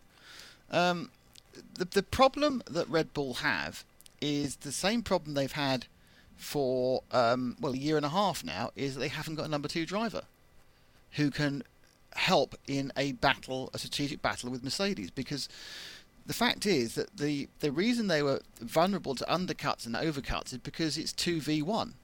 Mercedes are out out in front, and, and Verstappen is able to stay with them. Um, you know, I think realistically, actually, Lewis was as far ahead as Lewis wanted to be and could have been further. But if you haven't got Albon backing him up, or you hadn't got Gasly before, suddenly the oh yeah, Ricciardo he's you know, one tenth of a second slower than Verstappen. Suddenly, it seems, oh, actually, that's what we need. Isn't that because they're on different strategies? No, it's because he wasn't fast enough. They were on the same strategy. Just wasn't. Albon was just awful Albon- the first half of the Albon race. was on a one-stop strategy, and Verstappen did a two. No, his second stop was to right at the end to try and get a fastest lap. Right. Did that with two laps to go to get fi- try. He didn't get it because he, he because of the slight damage he picked up, and it went to Sainz. Did the same thing. Sainz got fastest lap, stopping four laps from the end. So yeah, they, they they got out. They got basically they got out thought by not employing the right person for the second driver, or perhaps still Albon being on his upswing and needing to get there. Um, there are elements of the failed Red Bull Junior driver project that's coming back to haunt them at the moment. Um, and this is nothing against Alex Albon. Alex Albon is in his fi- 16th, 17th, sorry, it's in his 22nd race, and of which only 10 of which have been with the top team. He needs time. Red Bull haven't really got time if they want to do anything this year, but I think realistically, even leaving the Styrian Mountains, they realise they ain't going to win this year. It's not going to happen. And they now need to work out what they can do in the condensed period they have to put themselves in position to have a chance of winning next year. Because they're not horribly far off, but they're far off enough this year, it's not going to happen. Uh, Ferrari had a terrible time uh, at the Austrian Grand Prix, so uh, would have been glad to put all of that behind them and head for the uh, different uh, circumstances of Styria for uh, Yeah. this weekend's Grand Prix. How did that treat them? Brilliantly. They, they qualified 10th and 11th again, just swap round. Um, uh, Vettel slightly ahead of Leclerc. Um, and then Leclerc hit him uh, going into turn three in, um, yeah, just a, just a mistake, which he held his hands up for, which is, in a way, is quite laudable when that's one of the problems Vettel won't hold his hands up when he's done something wrong. However, it doesn't really affect anything because both cars are out, didn't get a chance to test the new parts, and they are horribly slow because they were cheating last year and haven't got enough power. See, go on, sue me. How um how effective are those new parts then, Nick? No one knows. Correct. Finally, Mercedes one two. They fixed their vibration problem. Yeah, well, they basically what's happened is that they they, they, they redesigned most of the wiring loom in, in, in you know three days, which is what Mercedes can do. Sorted out the electrical noise, sorted out the vibrations, reduced the problems. Uh, Lewis, um, And Lewis did say, I'm not sure what we can do about the car for next week, but if anybody can do it, my team can. And his team did. exactly, And, he uh, how he did they do them- that? Well, he re- well they just they they have a lot of people working um, How back did at do the it office. under the the um, the regs? Because you build a loom, you fly it out, and someone fits it. They've got, they've got electrical engineers out there, Okay. part of the team. Um, but they, um, yeah, I mean, Lewis obviously put in an absolutely unbelievably good qualifying lap, uh, 1.2 seconds faster than anybody. Uh, Valtteri moaned about glazing his brake and this sort of thing. Well, yeah, but Valtteri, what you have to remember is you're not as good as Lewis. Doesn't mean you can't win the world championship. You've got a bit of luck, but you're not as good. Just like Nico Rosberg wasn't as good as Lewis, but won it because he had a better reliability. That's your chance but you're not as good. And Lewis then just, just, just you know, dominated the race by running as fast as he wanted to do. Verstappen was saying we weren't quite, we weren't quick enough, and let's be honest about this, Lewis wasn't even trying. Um, yeah, I mean it's quite ominous uh, at this event, but you know, going to this next week at, at uh, Hungaroring, it's um, a race which obviously Red Bull will be happier with, with more slow stuff. But let's not forget that Austria is one of Lewis's weakest circuits, and the circuit they're going to is where somebody's won seven times before. Uh, and of course, Lewis Hamilton uh, spent the week between the two races uh, at the track working with the team, and Valtteri Bottas did what? He went home like a naughty boy, too, but Mm. apparently he stayed in a bubble when he was at home, as did Charles Leclerc. They went to Monaco for a bubble. I really, I must admit, I think that was silly, and I don't know why they did it. I'm not saying it was dangerous, but the whole point about is the is the you know the impression you give, and it gives a very bad impression. And It's the optics, apparently, we have to say now. Oh, that's very good. I, I must remember that's a good phrase. But yeah, and it's not like it's a horrible place to be. It's lovely up there, you know. And these guys are fitness freaks, so they can go and climb and hike and cycle and everything else. And it's it's really nice in, in that part of Austria. The air is gorgeous. It's the first thing you notice in the Red Bull Ring. Have you been there, John? Where you you just He you, has. I've driven past it. you just you, just- you Oh. Never walk been out the there, track. and the air is just it's alpine air. It's marvelous. I love going there. 'cause It's just such a nice place. Well, I'm not sure. Obviously, with events, we go luckily have a similar amount of crowd as the Grand Prix have had, and it's really pleasant. I mean, it is a bit when the, when the Grand Prix we went for the Grand Prix. It was one one lane in, one lane out. It was a little bit hectic, a bit mildly, but uh, yeah, it's great. Uh, well, next we're going to move on to uh, MotoGP, which returns this season. We're going to be joined uh, by Declan Brennan. Uh, Nick will remain with us. Uh, but first, let's hear from some of the riders. I nearly called them drivers. Uh, starting with Andrea Dovizioso, who gave us his thoughts on the upcoming season. Well, when you are in a factory team, the goal is to win the title. This is uh, clear and normal. Um, but you know, for everybody, has been really hard uh, in the last few years to beat uh, Marc. Uh, last year did a really a special season. It was almost unbeatable last year, but you know, every year have a different story. So we, we hope uh, that will change. The most exciting uh, things of this season is uh, to try to be one position better than last year. We know how tough it is, how difficult it is. And the competitor will be a bit stronger in this season, I think, but we are there and we are there uh, to fight. And uh, we are working really hard, and it's difficult, it's tough, but uh, uh, we did three times second, so this means the base is good.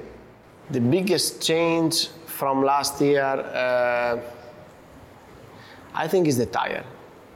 Uh, the bike um, have some different things, but uh, the tire, uh, I think it will be the biggest change for everybody.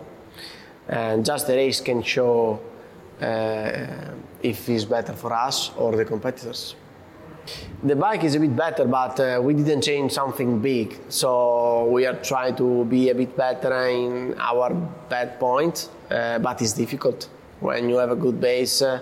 Yes, still in the middle of the corners, we are uh, slow compared to the competitors, but it's not easy in this level to make something better. To continue the victory from Ducati in Austria, it will be important for us. Uh, but you know, to win the title is to be consistent, always there. I'm Alex Marquez, one of the rookies of 2020 MotoGP season. Um, really exciting to, to start, and yeah, it will be my first season, so uh, looking forward to, to start the season. I'm racing for the Repsol on the team. When you start in the, in the World Championship, your goal and your dream is to arrive to MotoGP. I had the opportunity to, to arrive also in one of in the one of the teams that have more history in this in this paddock. So you know, uh, it's really for me all the season, all the packing global is, is really new, and you know, uh, we're really with many illusion to start. The team already from Moto2 to MotoGP changed a lot. More, many people uh, inside the team, uh, many more information that you need to give, uh, many more things that you need to try, and especially in a factory team. So you know, uh, the change is big, and especially the bike. The bike is a prototype bike already, and you know, is is really powerful. So many changes that I need to adapt uh, as fast as I can. One goal is to be the rookie of the year. Uh, then to put a position, uh, for sure uh, the season will be, you know, you start, the rookie always is to increase the performance and to be faster every, every race and every track. So I will try from the beginning to, to be fast and to put a goal about position or about where I can, I can achieve. I have experience from Moto3 to Moto2. Sometimes uh, the tracks that you are fast in Moto2, uh, you are not fast in Moto3, you know. And this change already to Moto GP depend of the bike, depend of the of the weekend, depend of the year, because some years is a little bit easier and some years you struggle a little bit more in a tracks that you have the idea uh, that will be okay. But I learned from the past that you need to be fast in all the tracks and not have any idea before to go there. So many tracks that I struggled many, many years, uh, I arrived last year and I won. So, you know, everything is open and every year uh, change a lot the conditions and, and everything. My name is Brad Binder, and this is my first season racing for Red Bull KTM in the MotoGP class. You know, it's been a long road trying to get to where I am today, and I think when I line up on the grid for the first Grand Prix, it, I think then it will really all set in. I feel like I'm getting closer to where I want to be, but still, it's really, really tough. Um, you know, it's such a diff- it's almost a different world to what I'm used to. Uh, to be quite honest, it's the everything's just that next level, as you would expect. You know, the the grip, the power, the brakes. You know, everything is just uh, incredible, and it takes uh, quite a bit of getting used to. But uh, step by step, things are starting to fall into place. Uh, so far, I haven't really set myself a goal for the season. Um, I always find that it's best just to do, just to stay focused on on um, trying to work your way towards the front, and whether that means starting in 20th or starting in fifth place and working your way forward.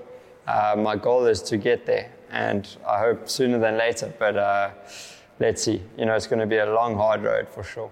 So far as the days are ticking by, you know, it's um, starting to build a lot of excitement and, of course, a little bit nerves at the same time. Just to think that I'm going to be lining up against people that I've looked up to my whole life, you know um, my hero in for or sporting hero or um, favorite MotoGP rider has always been Valentino Rossi, and now I get the opportunity to race against him. So. Uh, you know, it's uh, it's crazy to think from where we started back in South Africa, we're going to get the opportunity to to uh, race in a proper MotoGP race in a in a few days' time. So uh, it's really exciting, and um, yeah, I think it's it's a, a feeling that we've got uh, one step closer to where I want to be. For sure, it's a dream come true to be in MotoGP, but at the end of the day, it's like I said earlier. Um, that's not not well, my my end goal is to be a world champion, or at least to be fighting with the guys up front. You know, so I've got a long way to go, but. Um, you know, this is the start, and I'm going to work as hard as I can, and I'm sure I'll get there one day. Jack Miller uh, from Australia, riding in MotoGP since 2015. This year, riding for the uh, Pramac Ducati racing team. Uh, it's my third season with them, so uh, pretty excited to, to get underway. You know, big expectations for this season. Uh, we had, uh, what was it, six podiums last year, and uh, I'd like to improve that to, to more this year and hopefully, you know, get a little closer to the top.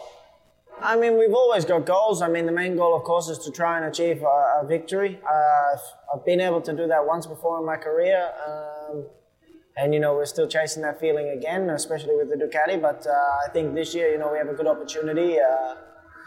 We have to, to start the season off strong and be consistent. And I think we can uh, achieve our victory at the end of the season. But for sure, the main goal is to try and be inside that top five at the, at the end of the season. Of course, the bike still feels like it's from the same family. It's a Ducati. Um, you know, so the characteristics of the bike are, are very similar, but I feel like in some of the weaker areas we've uh, we've improved on that. I try to be more controlled now, still aggressive. I, I, definitely have this aggressivity or aggressive side of me, I guess you could say. But uh, yeah, I think it's a controlled aggression now. And that I get older, you know, start to get a little bit smarter, a little wiser, and understand when I need to be aggressive and when I need to be calm. Uh, one for the dictionary there, aggressivity from the Jack. Sounds right Jack mate. attack. Uh, and uh, some interesting comments there. Uh, let's uh, get uh, Declan Brennan on the line live from the East Coast. Hi, Dex. How are you? I'm great. I was really interested listening to Jack Miller because uh, if you noticed towards the end, he was wearing out his consonants. He wears out everything. He can't make anything last. Couldn't make that last time.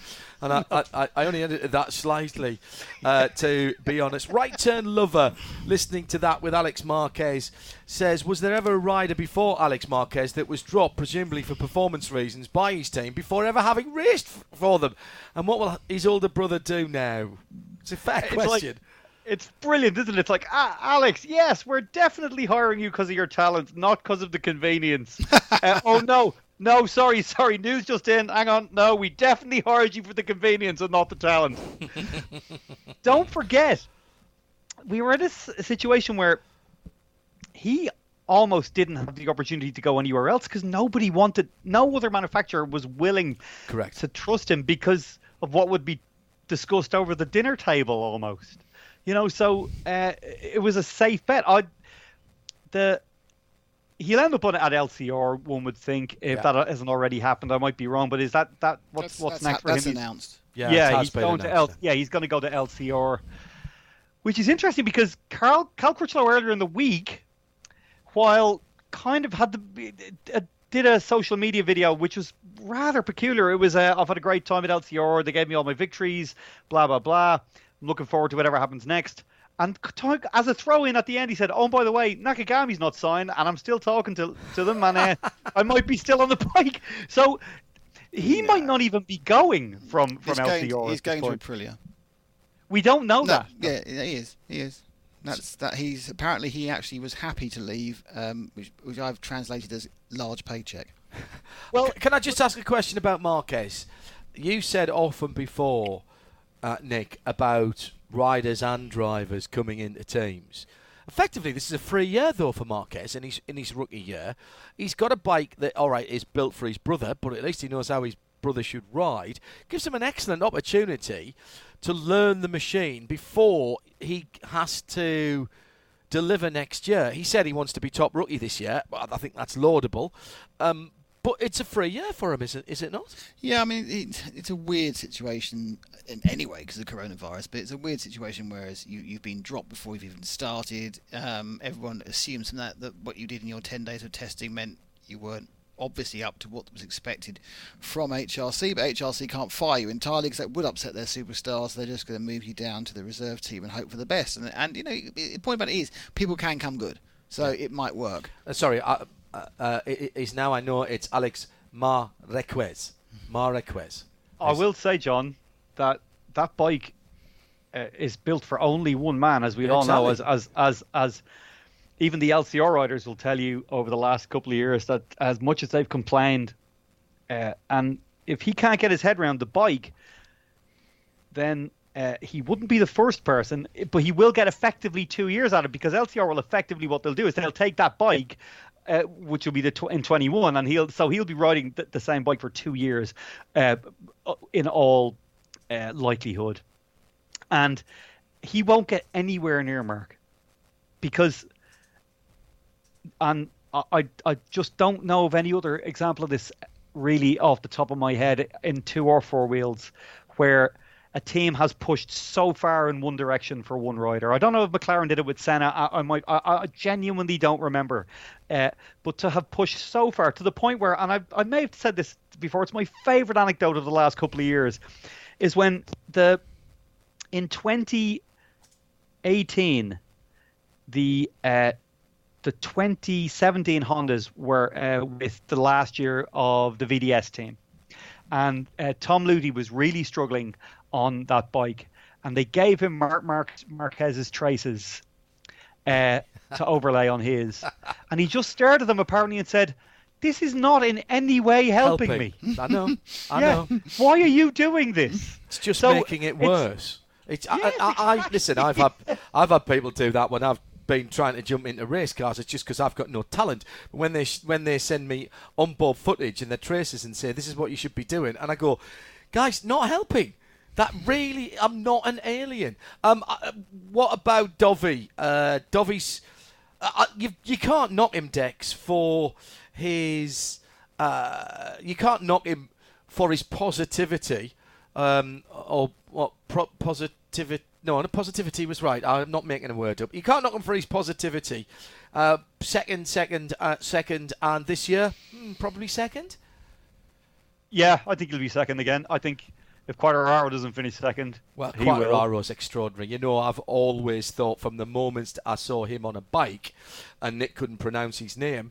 uh, that hasn't- uh, it's still it's not changed that Nick can't pronounce his name, and it's not changed that I think he is an exceptional talent. I- I'm not sure that this year Quartararo's got e- enough to challenge Dovey for second, but ultimately that's what they're fighting for, isn't it, Dex?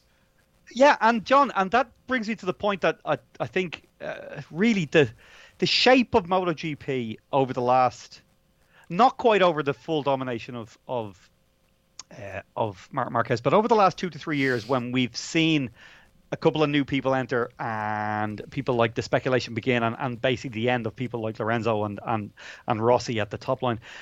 Have you ever uh, seen any sport that is basically the, the the benchmark is so high and and uh, and and is so significant that it just skews the way we view everything else about the sport, and it, that's the way it seems. It's like it feels like if you're Dovi, and, and again, if you watch the Undaunted documentary, which is amazing, where Ducati know they don't have a bike and a, and a, that's good enough, and arguably a rider that's good enough. Uh, head to head every week, but they heap pressure on Dovi, heap it on him because he's a Ducati, and it seems it's extraordinary. It, it's it, it it seems to be the paddock is behaving and generally works in a way that is almost perverse now because of the dominance and the position that Honda and uh, and Marc Marquez has put them in. Do you, do you know what I mean, Nick? Does, does that make sense? What I'm what it's like Yeah. the Yeah, I mean, I think yeah. The issue is he is so far ahead um, with a with the factory that has over the past what 30 years been the best factory, um, with everything built around him in a, in a in a one bike show which no one else can ride, and therefore he because he can ride the way he can extract things that isn't possible to get from other stuff. Um, yeah, you end up with a situation where you know he is just before we start the season. If he doesn't hurt himself, we know he's going to win. And that's the the, the, the irony is Nick, because of COVID, he's fully fit. Yes, there's no we don't have the doubt. There's no point. doubt now. Yeah, there was there was a chance his shoulder would have held him back for three or four races, given someone else else a help, but he has benefited from the virus. 'cause He's had three months to rest it up. Uh, Nick and I were talking at dinner about uh, about Brad Binder uh, and his opportunities. He was talking a good game. He's going to find it hard though, Dex, isn't he, this year? Yes, but the KTM have such such belief in him as, as I said in the talk back. They they again. They, they, we, I think his riding style might suit a MotoGP bike. I really do. Oh, uh, uh, yes and no. Uh, I might he might suit a MotoGP bike for the first eight laps. Uh, it's uh, he's uh, he's got a he's got a lot to learn in terms of uh, of of honing that style a little bit to allow him to to be ha- have a, a bike that will compete later on in races, and that's and I'm talking about for top ten, top six positions. Uh, but I think what the the landscape in MotoGP now means is that that uh, to some extent KTM aren't going to get Mar- Marquez. He's going he's going to stay with Honda. They need to look at what they have and decide. Well, if this is if th- this is the future, then we have to, you know, we have to put everything we can behind uh, Brad Binder and not and Iker Lecuona and not like spend the, you know our uh, evening at the party looking around the room to find somebody else more important to talk to. Well, think, you know, I, you know, uh, I think this is the problem. Is uh, uh, one of the reasons, of course, that that Marquez is is head and shoulders above everyone else, is because there's no one else. You know, Rossi's 41. Uh, Lorenzo's injured himself. Um, Dani Pedrosa injured himself out. Um, and that that you are the best other riders are either very young in Fabio or were never more than Division Two. Yeah. Good, but not great. is the one that- Maverick Vinales is the one that to me is is is the, the is the absolute uh, curate's egg. He just he, I've I'm fascinated by him. I'm fascinated Depends by which his- Maverick you get, though, doesn't it? Yes. Yeah, you get the one he did things. He did the he did things what two three seasons ago on a Suzuki that nobody should have been doing. He was absolutely extraordinary.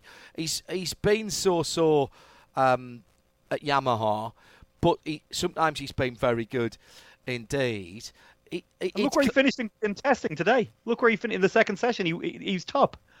You know this where, is where are they this weekend, Dix? Remind me.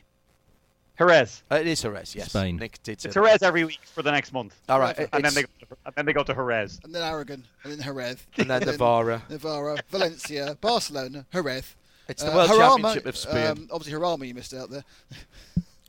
Um, so u- ultimately, what we're seeing is forget everybody else. It is another um, Marc Marquez uh, championship. Yeah, he will get another championship, and everybody else is picking up scraps in terms of the championship. But, gentlemen, I'll ask this to you first, Nick.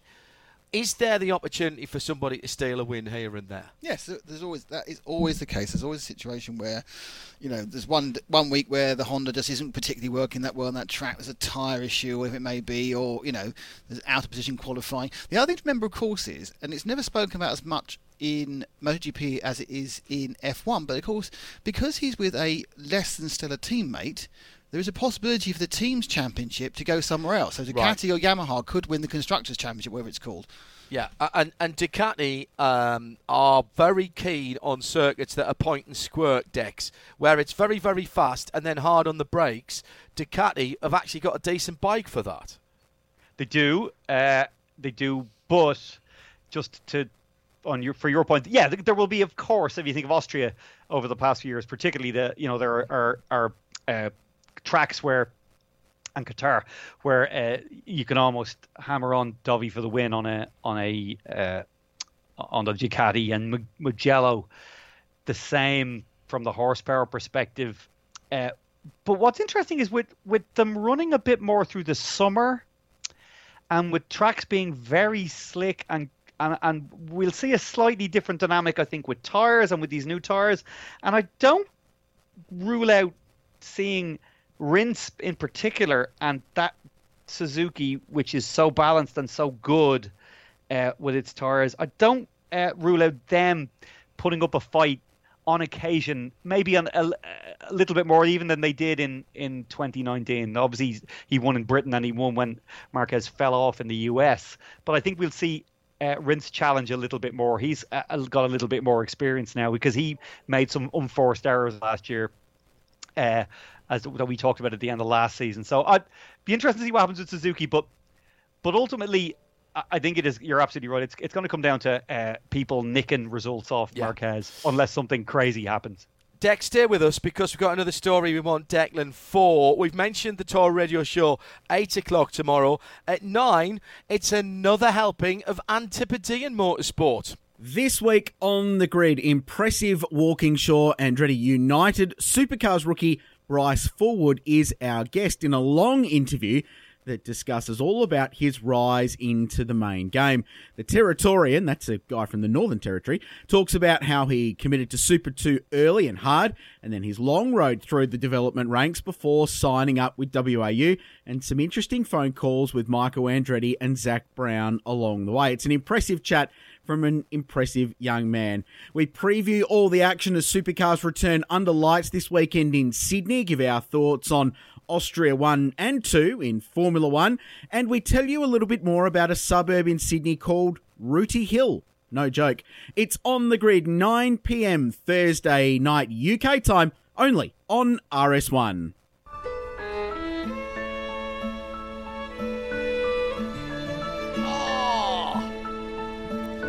I said we were going to bring back a feature from uh, many years ago, and this is one we did in about 2006, I think, John. Yes, and I know I, I watched every episode of this. Do you remember what this is, Nick? Uh, it's about Everwood, isn't it? It's a, Yes, it is. it's a soap opera, isn't it? It was very good. It had some very The good. The last thing that Treat Williams did. Treat Williams, who is one of my all-time favourite actors, and there was a lot of good actors who went on to uh, a number of things. Chris, uh, what's after. his name? Um, Chris, what's his name? yeah. What, what's his name? I'm rubbish with names. Good old Chris, what's his name? Chris Carmack, by any chance? Okay. Um, anyway, moving on. Brothers and sisters had a few people that went out of that as Above well. the volume. Sorry, sorry. I thought. Move on. Uh, this is the joke for the teenagers there. Sorry, carry this is, and, and we've got Dex on to talk about this from a marketing standpoint. Yes. This is This the is new the series. Superstar Racing Experience. Really? Yes. this is Ray Evernham's new project. With Tony Stewart? Yes. Who he's not going to marry. No, indeed not. Um, it's IROC for the 21st century, Dex, isn't it? 12, Uh, 12 well, cars. No, well, it's on it's on short tracks. It's so it's it's it's it's IROC for for it's the International Racing Champions if the champions are all oval and retired because that's the key point. Let's get to that first. Yes, all the same cars. Uh, you know, a standard standardly engineered throughout, uh, all consistent in their engineering and their set.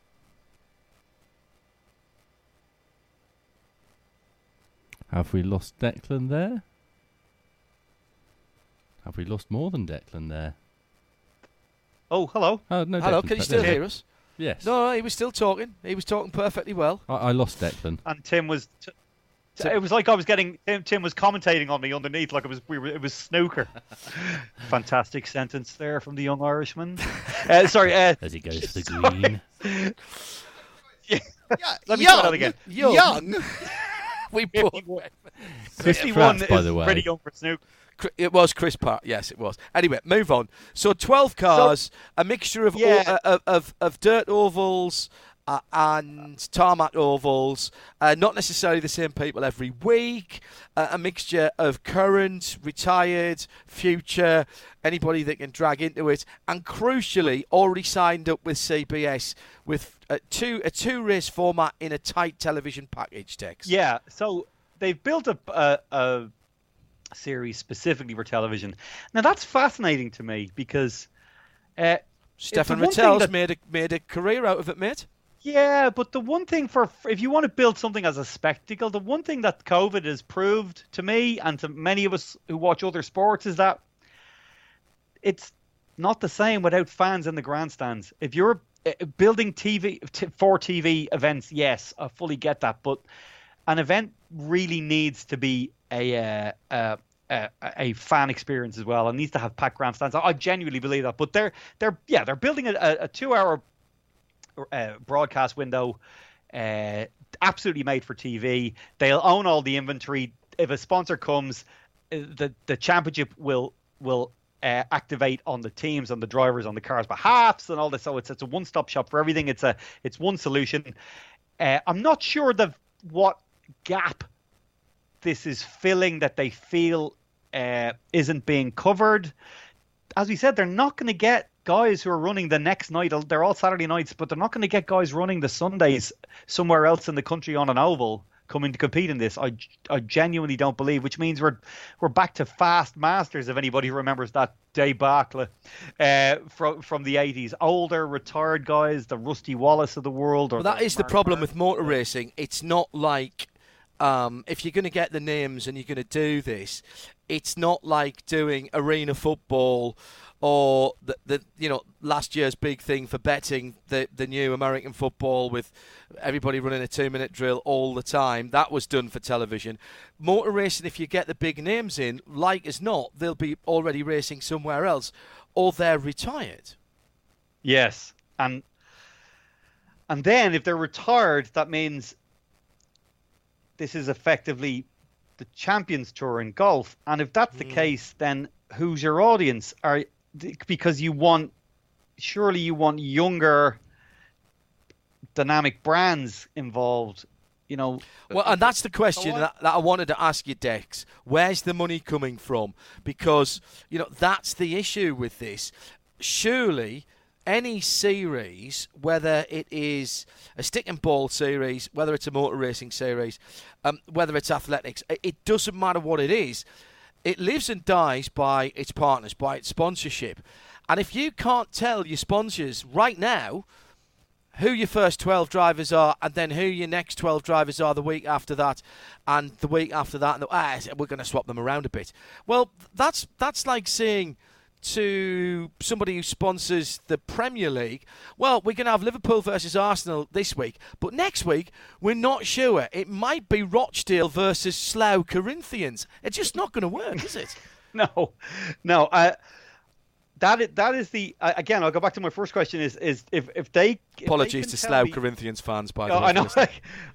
if they can tell me where the demand is for this, then because you know other fans of this, I, I presume, will be out on Saturday nights watching Yeah. World of Outlaws, watching sprint cars. Good point. So, uh, it CBS. It's telly, though. I'd man. like it's to all think for telly, isn't it? it is absolutely for ten. That's the thing. It's, it's I'm I'm just uh, I'm wary of this the way you'd be wary of of, of you know the XFL and Mm-hmm. and uh, and you know all of the other gimmicky stuff that starts like uh, even the the the uh, three on three basketball that Is this a vehicle for betting, Dex, potentially?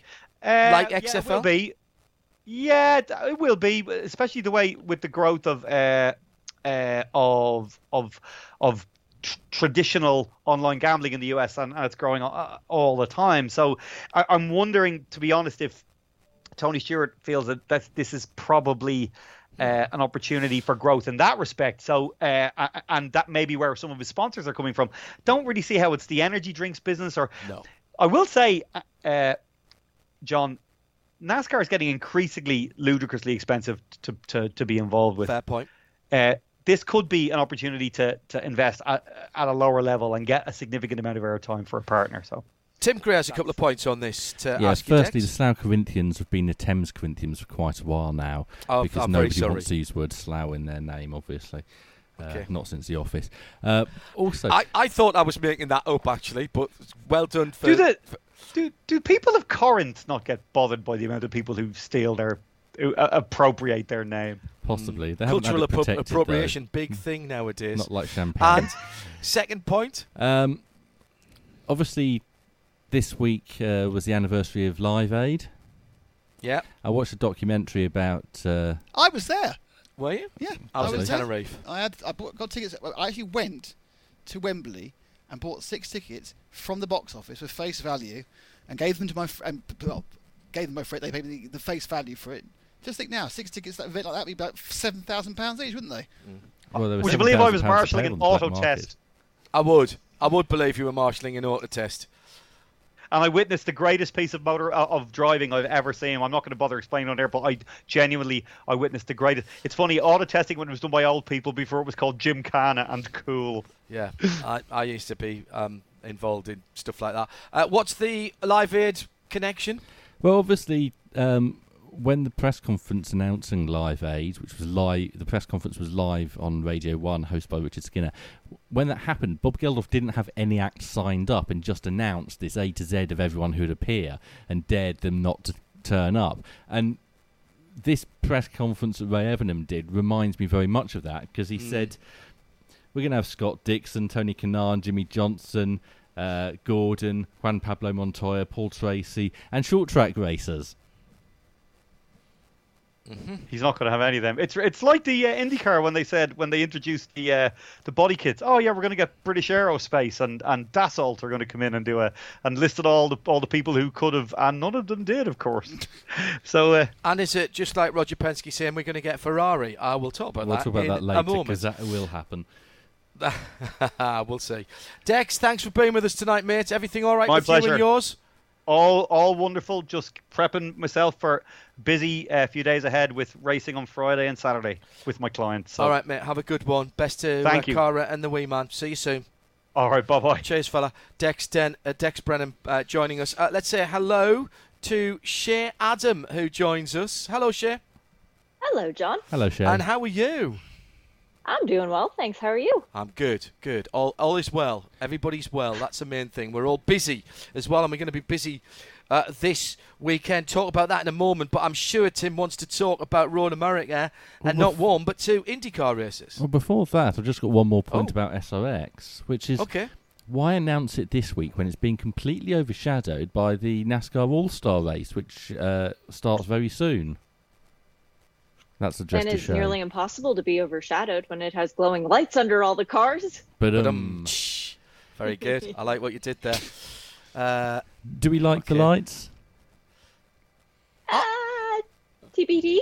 I'm going to be out on a limb here. I'm afraid I am a big fan of glowing lights underneath certain cars. It's the Fast and Furious in me. I can't help it. And these cars? Fast and Furious for you. Yeah, I, I like it.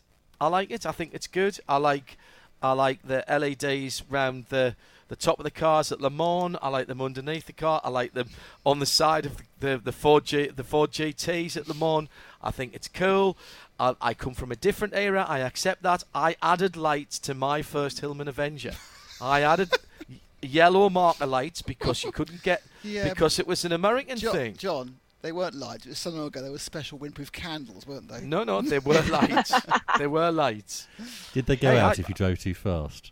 No, uh, but I did have all my lights on separate switches, particularly my tail lights and my brake lights, so that I could have them uh, off um, if I needed to uh, upset someone if they were following me down a country lane. And ho- Had a hopefully on separate switch on them.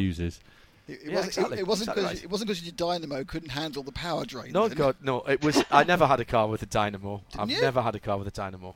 Oh, Like I've car never. out there had dynamo to replace it. I'm, I'm surprised. Right, let's go to IndyCar. Two races at the weekend. Yes. Uh, at Road America, bonkers start to both races. Shea and a new winner in race two. Yeah, well, still the same team, so sort of a new winner. It, it's still uh, Chip Ganassi Racing being dominant. St- Scott Dixon started off the weekend making it three wins in a row. And made it look easy in that first race with good Oh my strategy. But goodness. my goodness me, that was impressive. It, it really was. And I, I have to confess, I was watching the race with three other people who, two of the three are, you know, racing fans. At one point, I looked over and the three other people in the room with me were all completely passed out, sound asleep. So the entire race wasn't that stimulating, but the performance by Scott Dixon, and particularly to hold off the competition, Electrifying. it was, it really was. It was something to be seen. The second race, as you Oh, we should, we should just started- mention a big hit for Connor Daly. Um, Yes. Uh, in the first race, dislocated his shoulder. Uh, and Nick is grimacing because um, he has had shoulder problems for some time. And then got back in the car on Sunday after it was put back in with the tight It- belts. I just don't even want to think about that, Nick. Do you? Ow. I wish you could see his face. We, we never Um, spoke about Lando's bruises, did we, when we talked about Formula One? No, we can leave that. Don't worry. Um, uh, start the second race. Um, Will to power was not. He was kissing, but without confidence. He kissed everything, didn't he? He, he's the reason Yeah, why we've well- got a young uh, new winner and uh, none of the old guard are doing well in IndyCar. Because he ran into most of He, them. he took all of them Yeah. out. It's extraordinary.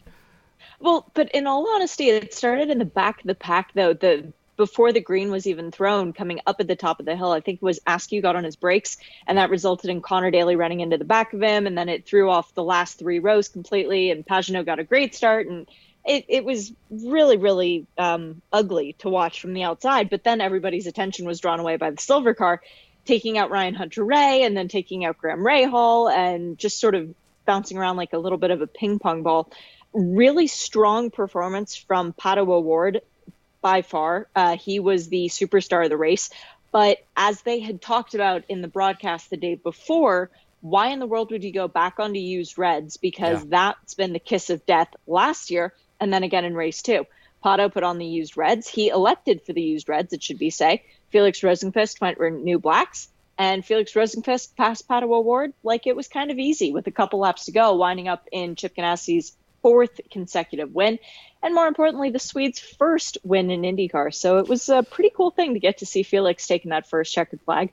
I felt a little bit sorry for Pato. Um, I don't think he needed to blame back Marcus, to be honest, No. for, for that. I, th- I thought that was a bit uncool.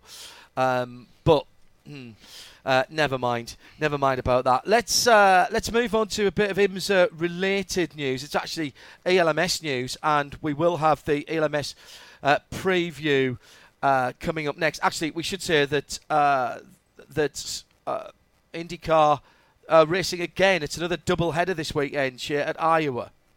It is. And one interesting thing that they've done that I did just want to touch on really quickly it's one qualifying session Yeah. for the two races. Your first flying lap is your starting position for the first race, and your second flying lap is your starting position for the second race. So you only get the two laps out there. You get, you know, your warm up lap, green flag for lap one, lap two, checkered flag. So it does put a lot more pressure on the driver to get two good laps instead of doing an average of the two laps. That's going to be interesting. Uh, first race is Friday night, and second race is Saturday night. Um, As I said, we're going to have the ELMS preview again. Johnny and I talking about the European Le Mans Series uh, last night uh, at 8 o'clock. Things have moved on since then. We've had some uh, practice down at Paul Ricard and some uh, and, and, some worrying news coming through about Katherine Legge. Shea. Yeah, she was involved in a crash in testing this morning over in France. She suffered a broken lower left leg, a sprained right wrist uh, she does need surgery for the right leg, but she was uh, asking the doctors if she was going to be ready to go for Road America in two weeks' time. So, Kat, always thinking about racing, and we send our best wishes and thoughts to both her and her dad, Derek, who's there at the track too.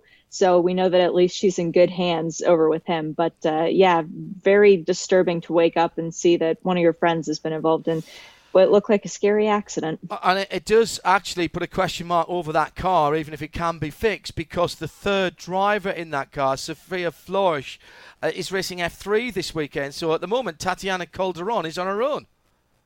Yeah, and it's a bit of an interesting situation uh, that was developing even before this weekend began as to Sophia and, and her uh, Formula Three drive, her F3 plans for the year. So Tatiana and Kat were really looking forward to driving the car, just the two of them really sort of getting stuck into the prototype experience. Um, but it does mean that they are now a woman down in effect. And if the car can be repaired, who is the, the woman who can step into that role? Because the Richard Mille, the, the deal is women in motorsport. So you wonder who would be available to step into that position. We know uh, Kat's full time IMSA co driver, Christina Nielsen, she's still over in Denmark. She could come down for that sort of situation, but she hasn't driven a car with downforce before, so that wow. would be a learning experience too. Um, it's more likely, in my opinion, that the car would be withdrawn than they would get someone else to drive it because Kat does have very big shoes to fill. Um, but it does put a question mark over their driver lineup for the remainder of the season, too. Um, let's get on to IMSA at the weekend. Three uh, three races, and uh, Friday and Saturday.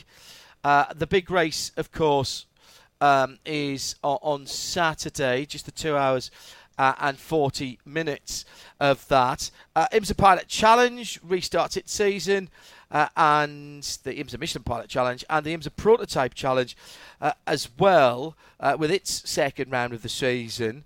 And we, we heard earlier on in our breaking story, and thank you to all at TGM for letting us uh, have that exclusive. Uh, the press release has gone out now. TGM not going to be involved, but as we said at the time, if you're not going to be involved, uh, then trying to solve the riddle of the COVID 19 is not the uh, uh, not the worst thing to be doing rather than racing, is it? it's true. And uh, Ted Giovanis is someone who I've been fascinated with talking to for many years because of his medical expertise and his drive to try and find uh, an answer to some of these diseases that plague humanity. So if anybody can put their mind to something like COVID 19 and come out with a way for us to, to, as he said, he didn't want to put it that way, but get back to normalcy, I definitely put my money on Ted.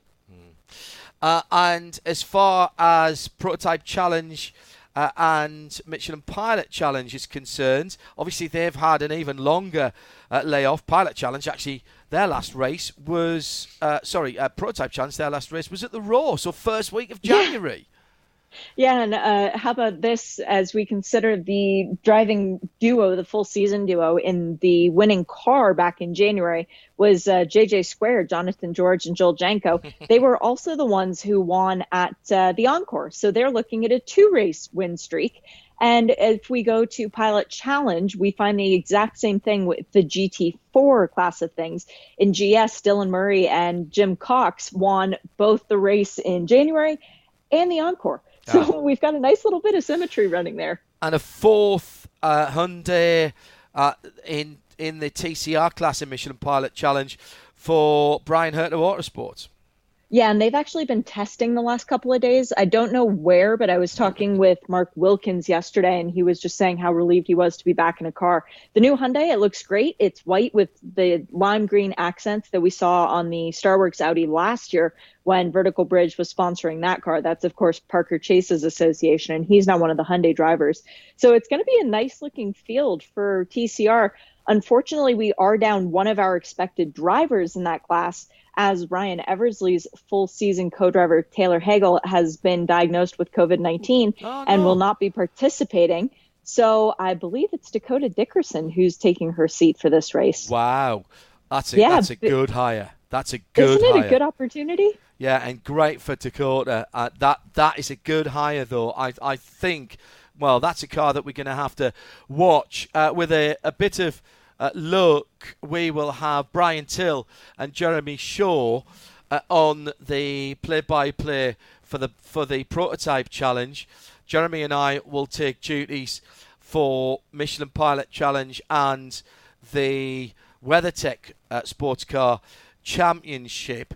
Uh, just getting news through that we will be able to do full coverage of all sessions of WeatherTech Sports Car Championship.